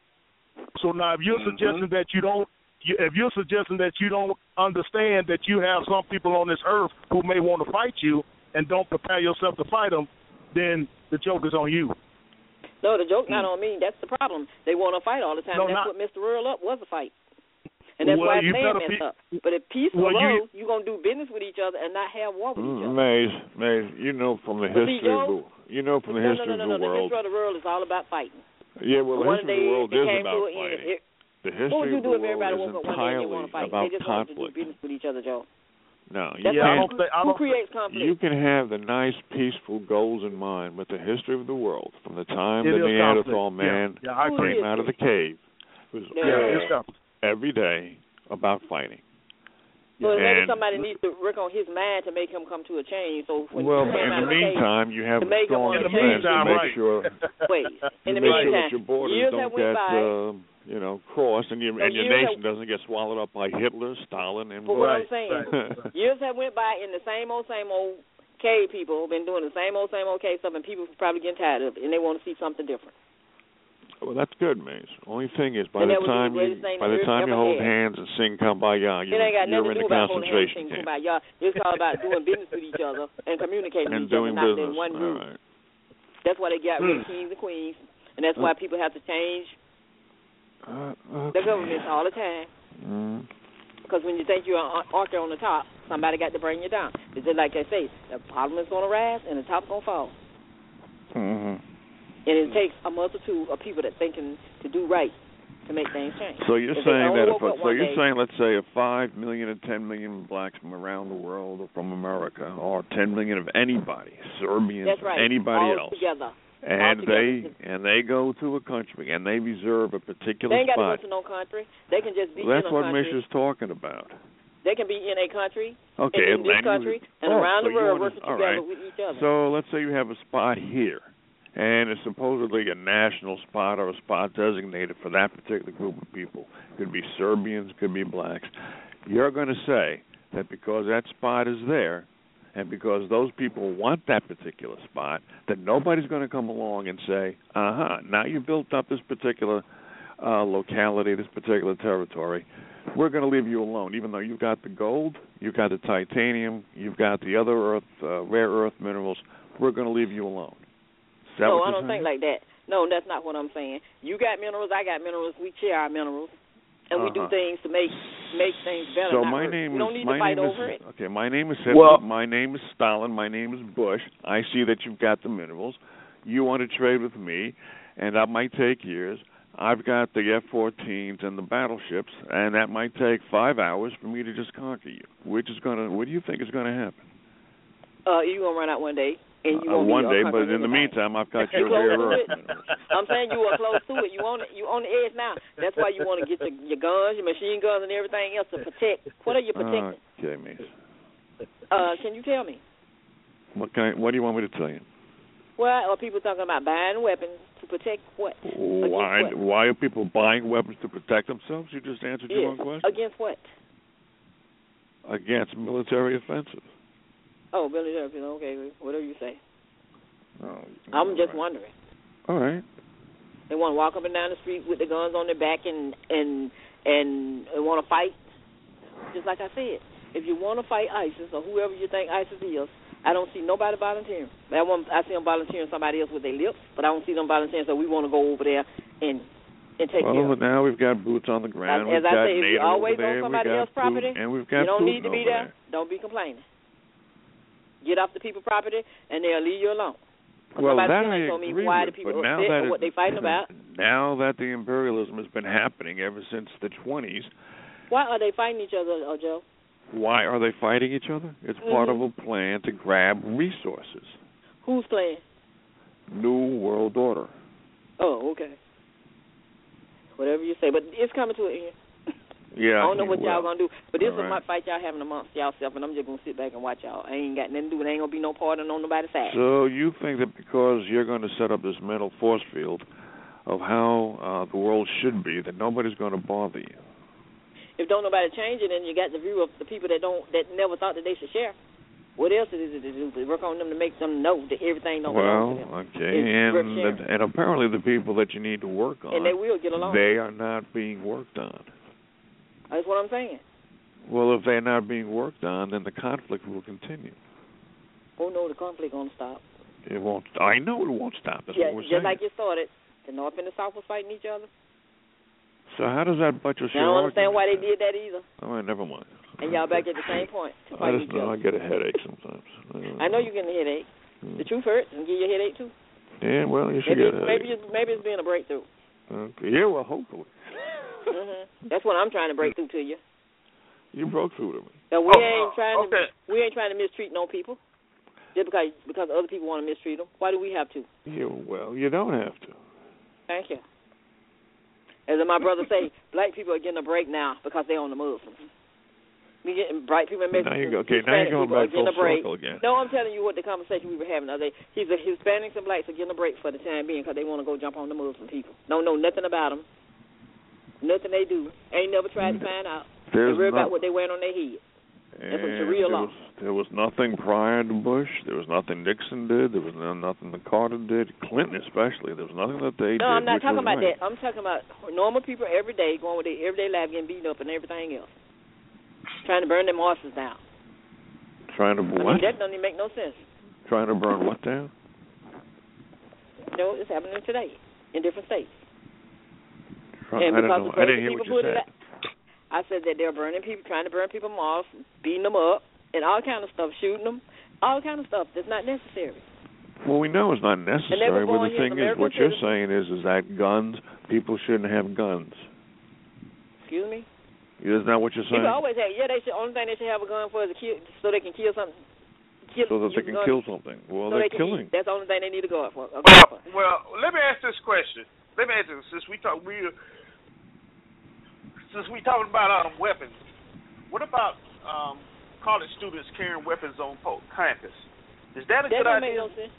No, because if one of them go off, we ain't got to go get no weapon. He just shoot up, shoot, it- shoot up to, to the university. He already got it in his hand.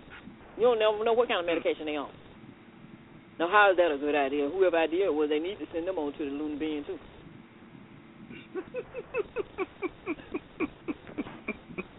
So Only do thing you, you need a weapon for is to kill you something to eat.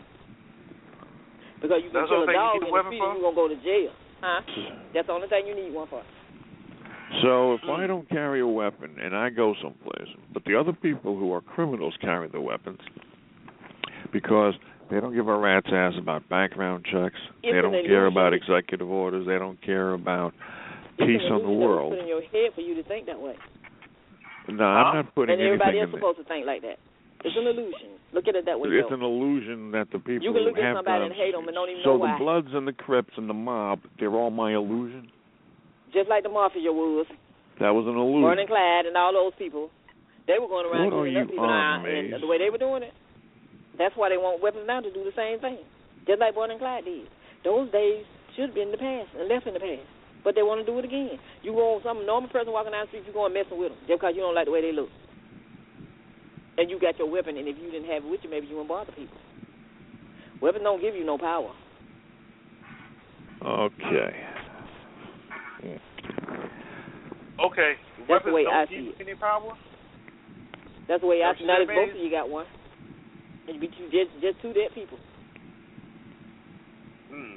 So what if I don't have a weapon and the person who does have a weapon wants to mess with me? What should I do? What should you do? Yeah. If you wouldn't hang around people that you might think have a weapon and different things. Oh, so it's my fault for You do like those. You do like those two guys on the train. You know that the man had the weapon and they didn't have one. What did they do to him? They didn't have a weapon. He had one and they didn't, and and they still living. And where is he? they're still living. What about the people? Uh, what about the other one Joe, a couple of days like ago? this. I don't what about a couple of days ago when people were attacked and the guy that did have a weapon shot the assailant and protected the people from What being about it? killed? I'm talking about those, these people that want to go around and bother people. That's not doing anything to them, not harming them, just Right. because they got a weapon on them. They didn't. So they, if you have the these people who want to go around and bother other people, if they have a choice between going to a mall where they know that everybody's armed or going to a mall which is a gun-free zone, where do you think they're going to end up? I don't know where they're gonna end up because I don't let things like that bother me. Oh no. All right. No. And Mr. Talk, I had another thing to talk about with that cop that the, the cop that uh, raped them women in Oklahoma. Yeah. Or Mr. Talk. Yeah, Or what do you think about him? I'm here. What, That's you what do you think think about, about what happened to him? He gonna spend a whole long time in prison. Yeah, and he should. Shouldn't he? Yes, he should. Alrighty. But it hadn't been a conversation. no. Well, we're we're in agreement on that. just think, just think if they like people saying guns, he would have been he would have been gone a long time ago. I guess if they had. Well, what if, what if that cop that had That's raped true. the woman had come across the woman who had a gun, and she shot him? Would she have been right to have shot him? If she would have shot him, would she have been right? Yes, she would have been right if she Okay. had shot him. But you you were talking two different things, Joe. You were talking No, about carrying no, a no, weapon Maze, for, you're for the purpose of harming somebody. No. no, no, no, no. You talking about a weapon for a different reason than I am. I'm talking about a weapon for If that woman would have known karate self-defense. and she'd have broke his back and his neck and killed him, and he was dead, you still had a problem I would still have a Why? problem with what? because she broke his neck and she knew uh martial arts. I would have a problem if she defended Mhm. herself against a cop who wanted have- to rape her. You you think that you have to have a gun to kill somebody? Oh, so you oh so instead of having a gun, people should learn judo or boxing or karate or Yeah, yeah, jujitsu mhm. instead. That's a weapon too. Well, is that what you're saying? No weapons. No weapons at all. Oh, then you gonna have to okay, worry about the crazy people right, that have to stand up you. and get beat up. Yeah, Okay. fist fight. Just fight. So the guy Yeah, with the got a weapon, weapon doesn't give a rat's ass about how many years I've spent in karate, he comes along with a Glock. I should fight. I should bring a. I should bring a fist to a gunfight. Joe, it's like I said, I don't I don't believe in weapons to walk around the street with, to harm people with when they're not doing anything to you. And like I said, you need one to kill for food. Other than that, you don't need it. Okay. And but if I. But then you got the animal rights people want to cry because you killed the animal And but I don't have. Um, but as far as you're because you killed the squirrel because you needed to eat. so you think that? You know, Okay. You know, um, maybe that's the issue. You know, is it me or has it come to the point to where human life just doesn't matter anymore? It Oh, don't. never At least it- people. it- It never mattered. The dog It lives more and more than the animals live matter, matter more than the humans. Hmm. Seems like it. Well, it never mattered. It never. Nobody gave a rat's ass about anybody else's life unless it was your family or your best friends. Nobody cares about what happens to somebody else. That's why we all have You people know what? complaining about people coming from other countries. That's So, it, going going back to, to taking it back to what I asked the first time, then if that's the case, then should college students be allowed to ha- carry on posts? No, I say no. I mean, I not do on too. posts on college campuses. I don't think it's a good idea. Now, I, Joe, I understand your argument, though. I do Mhm. understand your argument. But I, I'm looking at a bunch of 21, 22 year olds running Yeah. around, you know, hard headed. You know what I mean? In a Yeah, but club, yeah, but those kind of people, bunch of they're not. Huh? But they're not going to do anything with the guns. If they wanted to do something with the guns, they would become criminals and go get the guns in an illegal way and come back with the guns and do something with them. But a person who is not criminally minded, if they have a gun solely there for self uh, self defense, sure there will be people who will go for a gun if there's a you know a, a dispute between a man and his woman. But that doesn't mean that it's going to happen to the degree that people think. As a matter of fact, if you take a look at the statistics of where it's supposed, where people use this particular argument to buttress their particular position about guns, take a look at the at the history of the Wild Wild West, and you will find out that it wasn't Joe, the Wild Wild West. Um, Let me explain something to you when it well, uh, hold on. Can you hold on a I second? have I just want to finish oh, this point, okay. and then all right, thanks. That if you, uh, I was reading the other day that in the Wild Wild West, I think it was in uh, Oklahoma. I don't know if it was a state yet or a territory. In ten years that they were um, taking a look at that the, the people, you know, at murders, forty-five murders had taken place Hmm. in ten years. That's supposed to be the, the time of the Wild Wild West. So just because everybody has a gun doesn't mean that everybody's going to use it. I think if everybody started to, started to wear a gun now, I think there would be a spike in crime. But No, I think then it would go down and then it would level off. No, it wouldn't. It wouldn't be a Because I spike have- in crime. I know people that got guns. I mean, some of them got, um, you know, like uh, AR-15s. Yeah. One thing he got 230 something, yeah. just for a hobby because he likes to collect them. He don't have them just to go shoot up somebody or want to carry them on his Well, hip or my carry them outside well, the that's door. my position. It's just he collect guns. Y'all got a different reason. We want guns to protect us from somebody else coming through these doors of America to get us. I ain't And seen nobody coming to get you. oh man. Oh. Oh. That's what I'm saying when it comes to uh, the reason y'all want to carry a gun. Yeah. We have different reasons, and people have different You said nobody should have guns. Period. Not to be walking around and be uh just in case of somebody that lose their mind and get to shooting that they can So- get. Just because you got a gun, you looking at me with a gun. What that mean? If y'all get mad with each other. Well, people. I I I kind of I kind of say if both of you standing there looking at each other with a weapon in your hand, I doubt either one of you do anything. Mm. no, I say it's two dead people because they have that has happened too. When you have two people with a gun, both of them went off and there were two dead people. But there's no Yeah. re- nothing wrong with people having guns for hobbies. Or to, to use them to get something to eat, but not to have them to harm people like you getting ready to go to war. That's why they got a military. Join it and do your thing. Yeah, but that's not what you were saying. But don't do it in what I said that's not what you were saying. I made that very clear when I asked you that in a That's very what I was clear fashion. No, no. I said we think about guns in two different ways. How yeah, now you're to be handled. saying it. But before You wanna were it saying nobody should and I said to you, you mean nobody should have guns for any I reason. You said no. Yes, you did. I said what I said is you need a gun to kill so No, you no, no, and get you no. something to eat. That's what I No, said. That's the you only reason said you need a gun for. And I said no, I said, Mace, you're saying say uh, nobody should have guns. And you said, That's right, nobody should have guns. So what did I say for? For what, only one reason: to kill for food. Okay, well now that. now that's an addendum. No, no, to no, no, no, no. I said that in the beginning. So with the gun thing, that ain't no fight we need to be having. Cause uh, I'm just sitting back and watching. So guns are okay to kill for food, but they're not okay for self-defense. no, No. Does that no mean a yes, no, or no, no? whichever way you want to take it. No, I want to find out from you. Does that whichever way you want to take it. 'Cause does that you, mean uh, that you, does that mean that you believe a person should have guns for self-defense, or they should not have guns for self-defense? I said either way you want to take it. No, Some it's want it either for self wanna defense take and some don't. care Oh for them at all. no, yes or no, Maze? Yes or no? Yes or no? No, you don't need no gun for self defense. You don't need a gun for self. Is that good enough? I said Yeah, what happened to the people on the, what happened to the people on the train? You saw what happened? If everybody on the train Who had a gun, had who guns would been on the train? The two guys, the three guys that was in the military that was traveling, and the man that had the gun, and they tussled him down, took it away from him.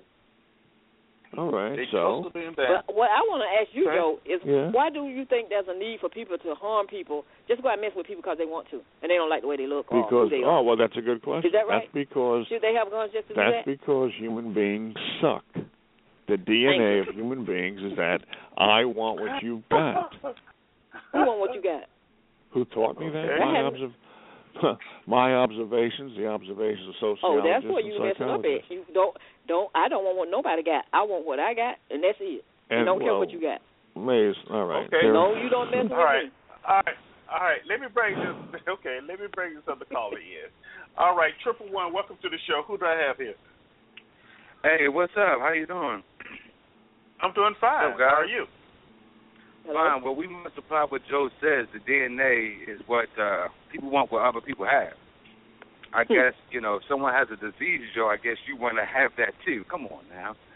That's not the total God's thing. sake, you know, it, it only takes I you know, to Joe, but you just made a blanket statement right there with this. So, and then when you make a Oh, blanket statement like that, you, I mean, it's going to cause questions. Right, But right, I'm just Mike. tuning in. Did you guys? Um, I don't know what you guys been talking about. Have you talked about the Scalia um decision or comment, Judge Scalia? Who? What Talked about, about that Judge today? Scalia? Yeah, what the about Supreme Judge Court. Scalia? What about him? Huh. Justice Scalia. Did he die? Did he die? Yeah, have, have y'all That's not discussed nice that? to talk. No. I mean, what? Did he die? no, what he said is No. what he's trying to say. Oh no. What did Judge No, he didn't. say? No, no, the comment. Okay. Well, What, what did he say? Well, basically, they're talking about affirmative action, and uh, Okay. basically the uni- uh, the University of Texas has uh, they have an affirmative action type of clause in their enrollment. Between 20 and 25 percent of their student body um, is going to be non-Caucasian, um, non, uh, you know, people who don't consider themselves as the white race. I guess, I guess, well, Caucasian race. And he's stopping that. So basically, what Judge Scalia is saying is that black people do better in black schools, which have lower academic standards, uh, than they do when they get into these universities, which he has no factual data to say that. So And basically, he so to and what you cut me off. Which one? And what? Nobody's no, cutting no, you I'm off. listening. Go ahead. No, you said and. Well, No, yeah, listen, I'm listening. And Go he- ahead. He's Go saying ahead. that, so so that's, that's that's two ways. So once again, this is how you fight white supremacy. If there's a such thing, and people say this is a white supremacy, this is a white supremacy type of attitude. You have to remember, a small group of people going to have this mindset of the forefathers, of their great grandfathers. Not all, but a small percentage still hold on to those um, uh, those prejudices that the forefathers have. Just like people carry on their religions from tradition to tradition, it still has a mindset. So you have someone and you defeat. What I'm saying is affirmative action is in play to counter white supremacy, especially in technology. Yes, we need to improve our HBCUs, but there are going to be a small group of individuals from a, a, a, a I guess, an African American community that needs and should go to predominantly white universities because the education, the laboratories, especially when you're talking about science and engineering, the money that they have, the alumni uh, uh, um, um, fundraising that they have, the books, the equipment, the materials, it's much more. And they make it more deeper involved into a particular subject. That African American or that minority can take that information back to their community. Once you get an education, it doesn't matter what you do with it. Now, am I saying that the HBCUs are uh, are weaker? No, I'm not saying that. I'm saying everyone should have a bottom. That's basically what he was saying, which is incorrect. And I'm saying, as if Black Americans are going to be talking about this, don't get upset and says, "Oh, this white society is, is this and that." You should take what he's saying and let it motivate yourself. It should motivate you to be to to uh, to achieve your goals.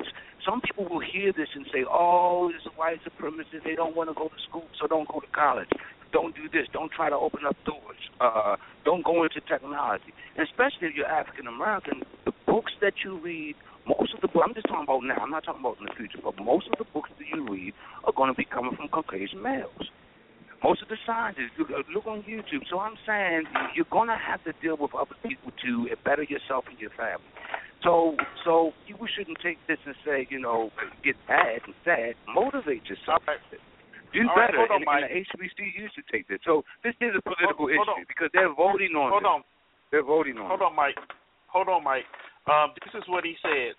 There are those who contend that it does not benefit African Americans to get them into the University of Texas, where they do not do well, as opposed to having them go to a less advanced school, a slower track school where they do well.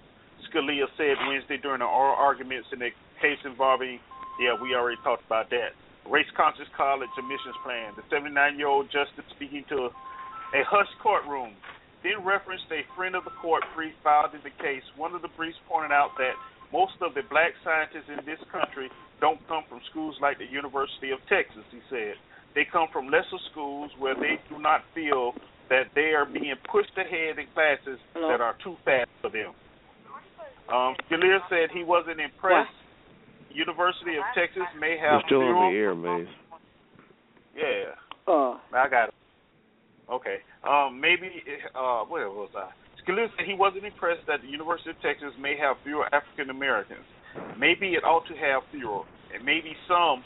You know, when you take more, the number of blacks, really competent blacks, admitted to lesser schools turns out to be less. Wow.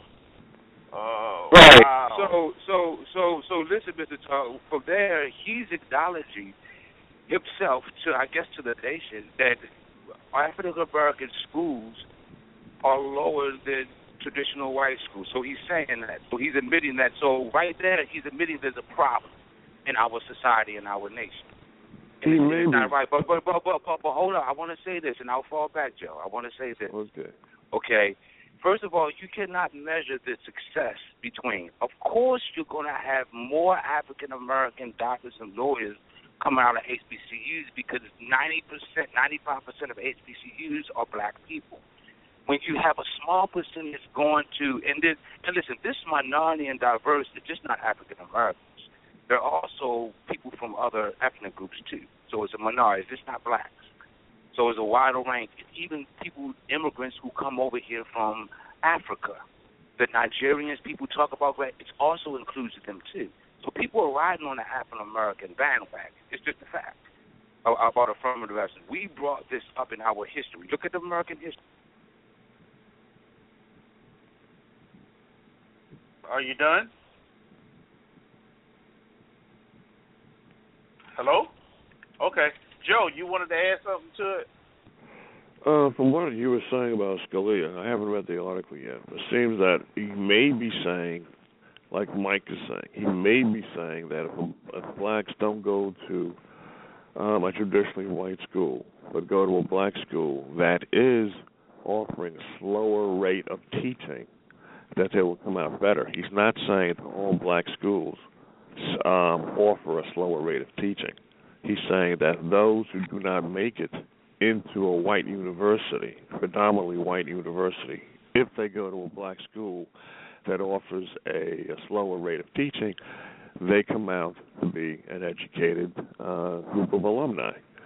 Um, so I think that might be what he's saying. But he could be also saying that what Mike is saying that you know. But I doubt if he's saying this. I doubt if he's saying that if a black can't make it in a white school, the only alternative for him is to go to a slow black school. Hmm. You know, and the, the question is, what did Clarence Thomas say when he Judge Scalia said that? But then he probably said the same thing he always says. Nothing. nothing. Yeah. Let's see. Yeah, and you know what it says? One person who had no visible reaction to Scalia was Justice Clarence Thompson. Thomas, I'm sorry, who rarely speaks during oral arguments. He's spoken like 15 words in 15 years. He I doesn't speak. He doesn't ask questions. He just and goes he along. And and he and he and what? How do he vote? He votes It says mainly with Thomas- Scalia. Yeah. Yeah, it he says votes like Thomas, his the only African American on the bench, has made clear that he thinks public universities should not take race into consideration. He dissented from a 2003 case that upheld the admissions program at the University of Michigan Law School. Yeah, so. Hmm. Well, there's a, there's another argument about that. I read because uh, this kind of uh, um, uh, not, I guess controversy that's been brought up before years ago. Um, people were saying, well, you know, okay, yeah. Um, what everybody's saying then is that blacks cannot make it unless they go to an inferior school. But the people then were saying, no, that's not true. It is not. It's not true. They cannot Right. make it because people are always standing in their way. Right. So they're saying um, if if blacks have their own schools, it doesn't necessarily mean like what's the own school? I think you got Morehouse, Grambling, and and Howard University, and there's probably a few more. That the graduates coming out of there, they're not um, of an of an inferior education. They're good second tier schools. There's no supposedly there's no schools better than Stanford, MIT, Harvard, Yale, Princeton, Brown, and Columbia. Right. So Right. everything else, Now- the rest of the thousands of colleges in the United States, um, they're not supposedly up to the same standards of of Harvard, et cetera.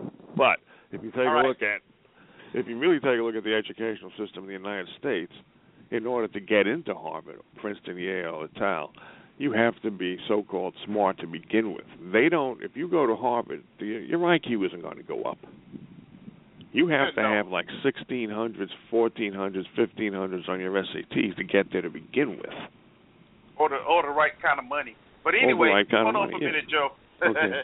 hold on. Um, in reference to this case with in Texas, the university with this um Fisher young lady, um, the first time the Fisher case was heard by the court in 2012, the justice issued a very narrow opinion and sent the case back down to the lower court to take another look, which is what I said.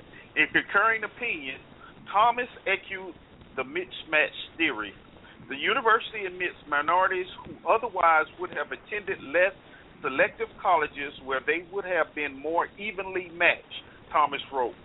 But as a result of the mismatching, many blacks and Hispanics who likely would have excelled at less elite schools are placed in a position where underperformance is all but inevitable because they are less academically comp- prepared than the white and Asian students with whom they must compete, he said. Um, Thomas and his other eight colleagues all attended elite universities at point not lost on Nels. Okay. Yeah. So, there it is.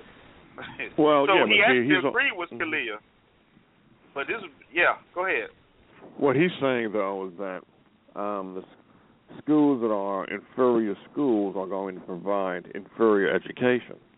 What Scalia was saying, and Scalia may be saying the same thing Thompson, uh, Thomas is saying, is Yeah, that I, if I think they said the same thing.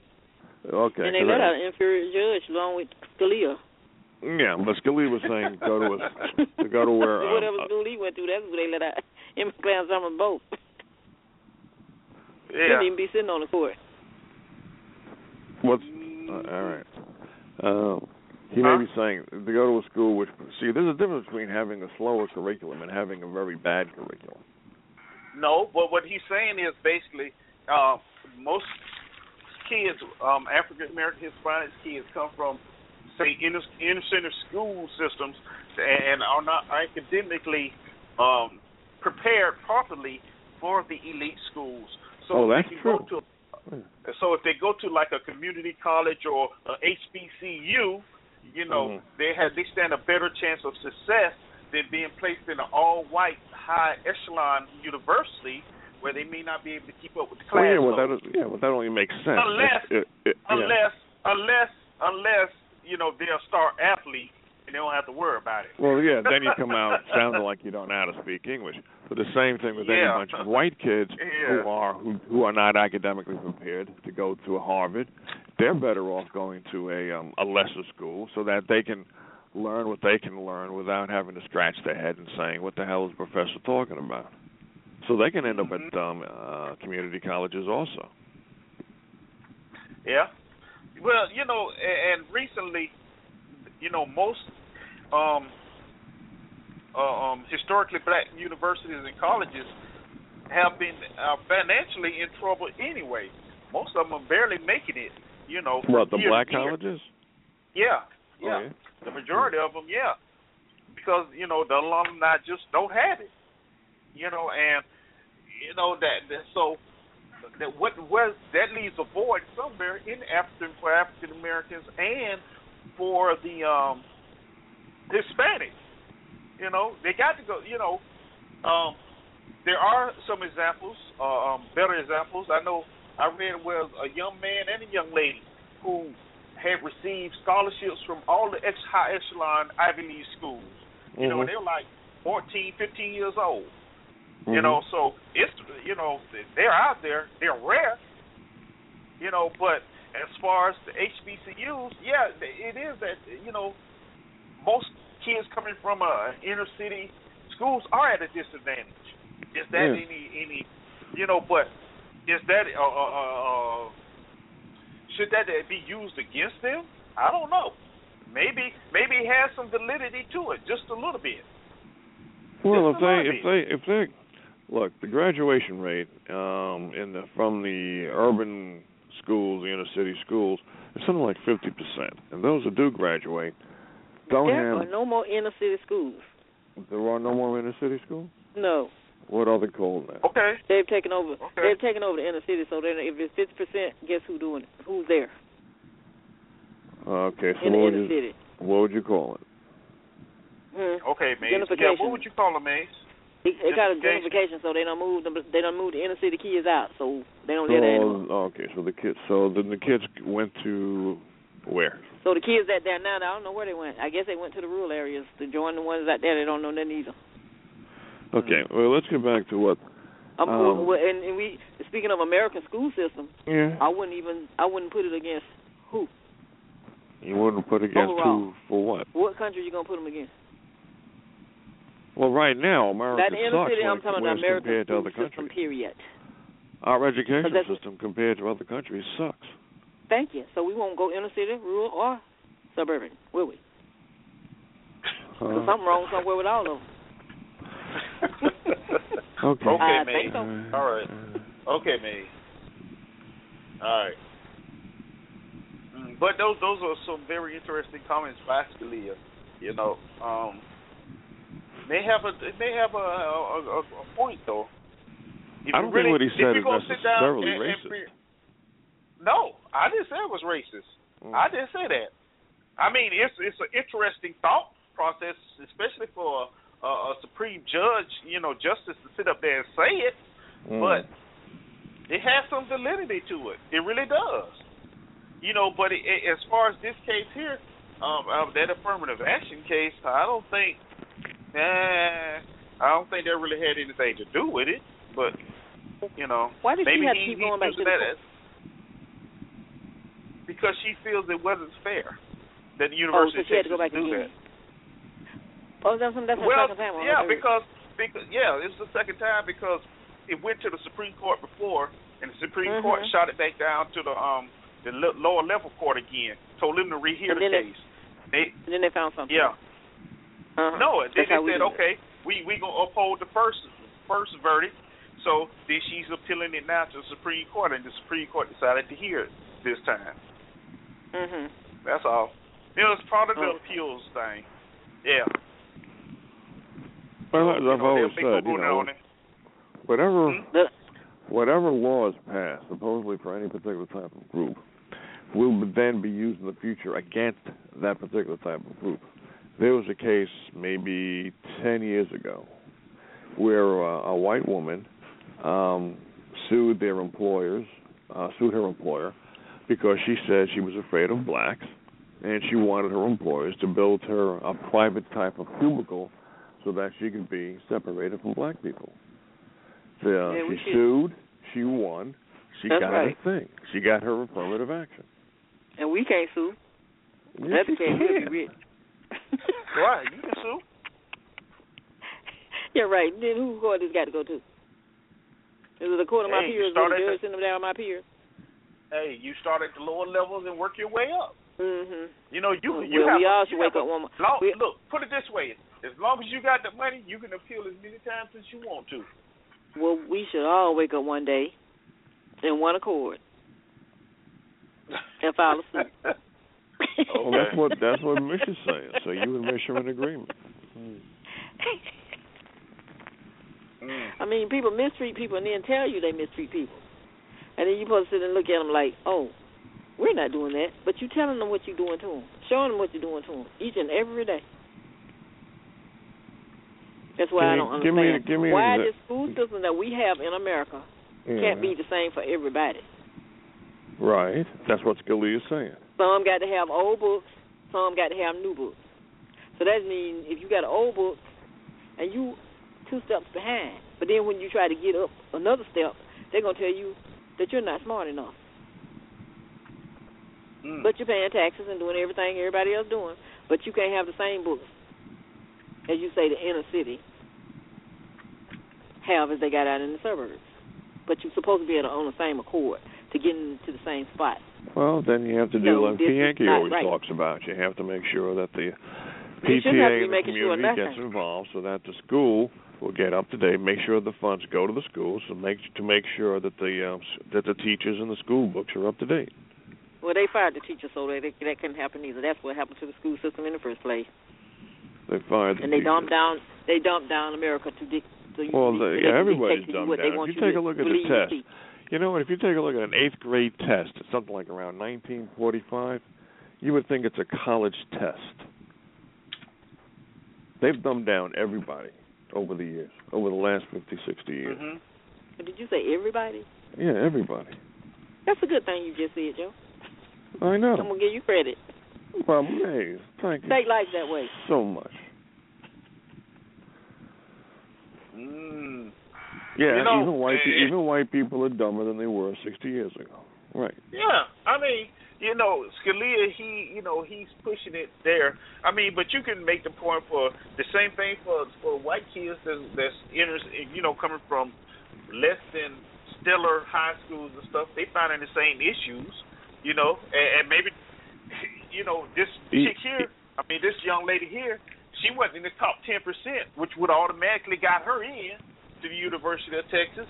So she had an issue with that anyway. So she didn't get the grade she that was even to automatically get her into the school. So, you know, what is the what is the right what is the right um um um, Even if you have white kids What is the coming from suburbia, if they if they don't have the SAT scores, they're not getting in unless, like you said, they got pull. If they don't have pull, they're not going into uh, into Harvard or Princeton. I mean, because there's a lot of actually there's a lot of uh, uh, uh, white students that are attending HBCUs now that are actually keeping those schools open. Uh, you know, because of the Mhm. cash flow. Well, this is a lot So- of foreign students going to the HBC schools. That's keeping them open. Keeping them all What's open. H, what's Yeah. HB HBSC? Historically black, historically black colleges and universities. It's, Oh, okay. there's a lot of foreigners going to all of the schools to keep them open. Well, the, yeah, I mean, Grambling, I think at one time was um, an officially um, a, a black college. I think over the years, um, you have something like well, it's officially it twenty, thirty percent of white kids in Grambling now. I think. It still is. What you talking about? Shoot. Yeah, but I mean, they have. Don't you have twenty? Don't you have twenty or thirty percent white kids going there now? I don't know. Probably. Probably. With the way society is, yeah. yeah. And maybe that's the issue that's going on right now. But I'm not. That's a whole different argument for the conversation. What about another time. integration and assimilation? Yeah, I know you don't like Yeah. assimilation. Yeah. Yeah, that's a whole nother thing now. Uh, but anyway, Where did where did Uh, Mays and Michael go? I'm still well, here. Mike, we lo- May's there. We lost Mike. Oh, okay. You know, of course. You know, he probably hung up, said what he had to say, and ran away. You know, that's normal. But anyway, it's that time, y'all. So I'm gonna let y'all get your last words in. Uh, we gonna start with Mays. All right. So Mays, go ahead. Your last words. Well, I don't have very much to say. This change we looking. I'm just sitting back looking and laughing and watching to see who's gonna win. With that, have a good one. All right. Well, you have a good one too, mate. Well, thank you. All right, Joe. This is only you two. okay. Well, uh, everybody have a good one. Like May said, enjoy the weekend. See you all when I see you. All right, all right. And I'll see y'all when y'all see y'all Monday. Okay. Hi. All right. Next up, Cloud, unmute yourself because I know you're there still. You haven't said I'm today. Okay. Yeah. Uh, I want to wish everyone a, a joyous and peaceful weekend. And um, since since we touched on it a little bit, I I hope we get a chance to talk about it a little bit again on Monday. The the Black Pow- Panther Power movement. I just kind of want to look at the transition a little bit more um, on Monday if we can, just a little bit. I'm just going to touch on it a little bit. Just a little bit. Just a little bit. I think we probably can make that happen. I think we can make that happen. All right. Mm. All right, sir. Anything else? No, that's it. All right. All right. Thank you, sir. All right. Once again, I want to thank everybody for joining us today. Chat room. All right. Uh, East Coast, 1441, Stanley. Um, a couple other folks that, that I see left, but thank y'all for joining us and having a conversation in the chat room today. Appreciate it very much. I, I got it, um, East Coast. I haven't looked at it, but I've seen it. Uh, but yeah, concept. Uh, interesting thoughts from Just Justice Scalia. Very interesting. Uh, man, you know, I'll have to go and read that two or three times because that's that's very interesting. Very very interesting. All right, but uh, it's been fun, man. I appreciate it. I'll be back Monday. I got all my other um activities over with now, so I'm back full time. Thank you, Jesus, for that. uh, hopefully, I get an A. I put so much time into it, but hey, it's been fun, man. Just remember, keep smiling, show appreciation, forgive with open heart. Make sure you forgive yourself first. And the biggest, best thing, learn to laugh at yourself. You can laugh at yourself, everything else is gravy. All right, if you'd like to receive reminders for the show, just make sure you follow me. Go to the uh, show page, click follow, and you will receive uh, notifications when I'm, I'm I schedule a show when I'm on the air live. Uh, don't forget you can email me ericletstalk at gmail.com. Uh, there is a uh, web page for the show, um, ericletstalk.com. Um, I'll be updating that this weekend as well. I've kind of been neglecting that. So that's about it, man. I do apologize for um, the craziness earlier. Skype wasn't acting correctly, so I don't know. Skype and, and, and Blog Talk be tripping sometimes. But I'm glad you stayed. Glad you were here. All right. So until Monday, y'all, 2 p.m. Central, 3 Eastern, 12 Pacific, 1 Mountain Time. This has been Let's Talk on Blog Talk Radio. I'm your host, Mr. Talk, saying, taking you out of here with What Does It Take by Jonathan Butler. And I'll see y'all Monday. Y'all have a good one. I'm out.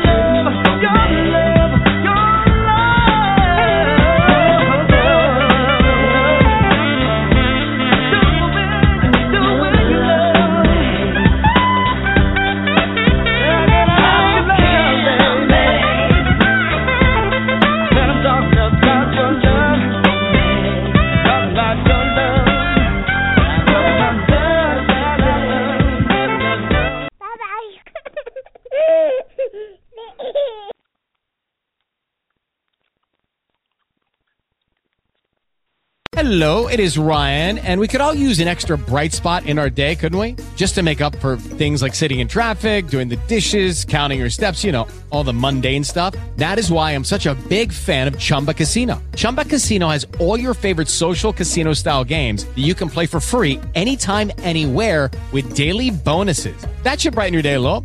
Actually, a lot. So sign up now at chumbacasino.com. That's chumbacasino.com. No purchase necessary. VGW by law. See terms and conditions. 18 plus.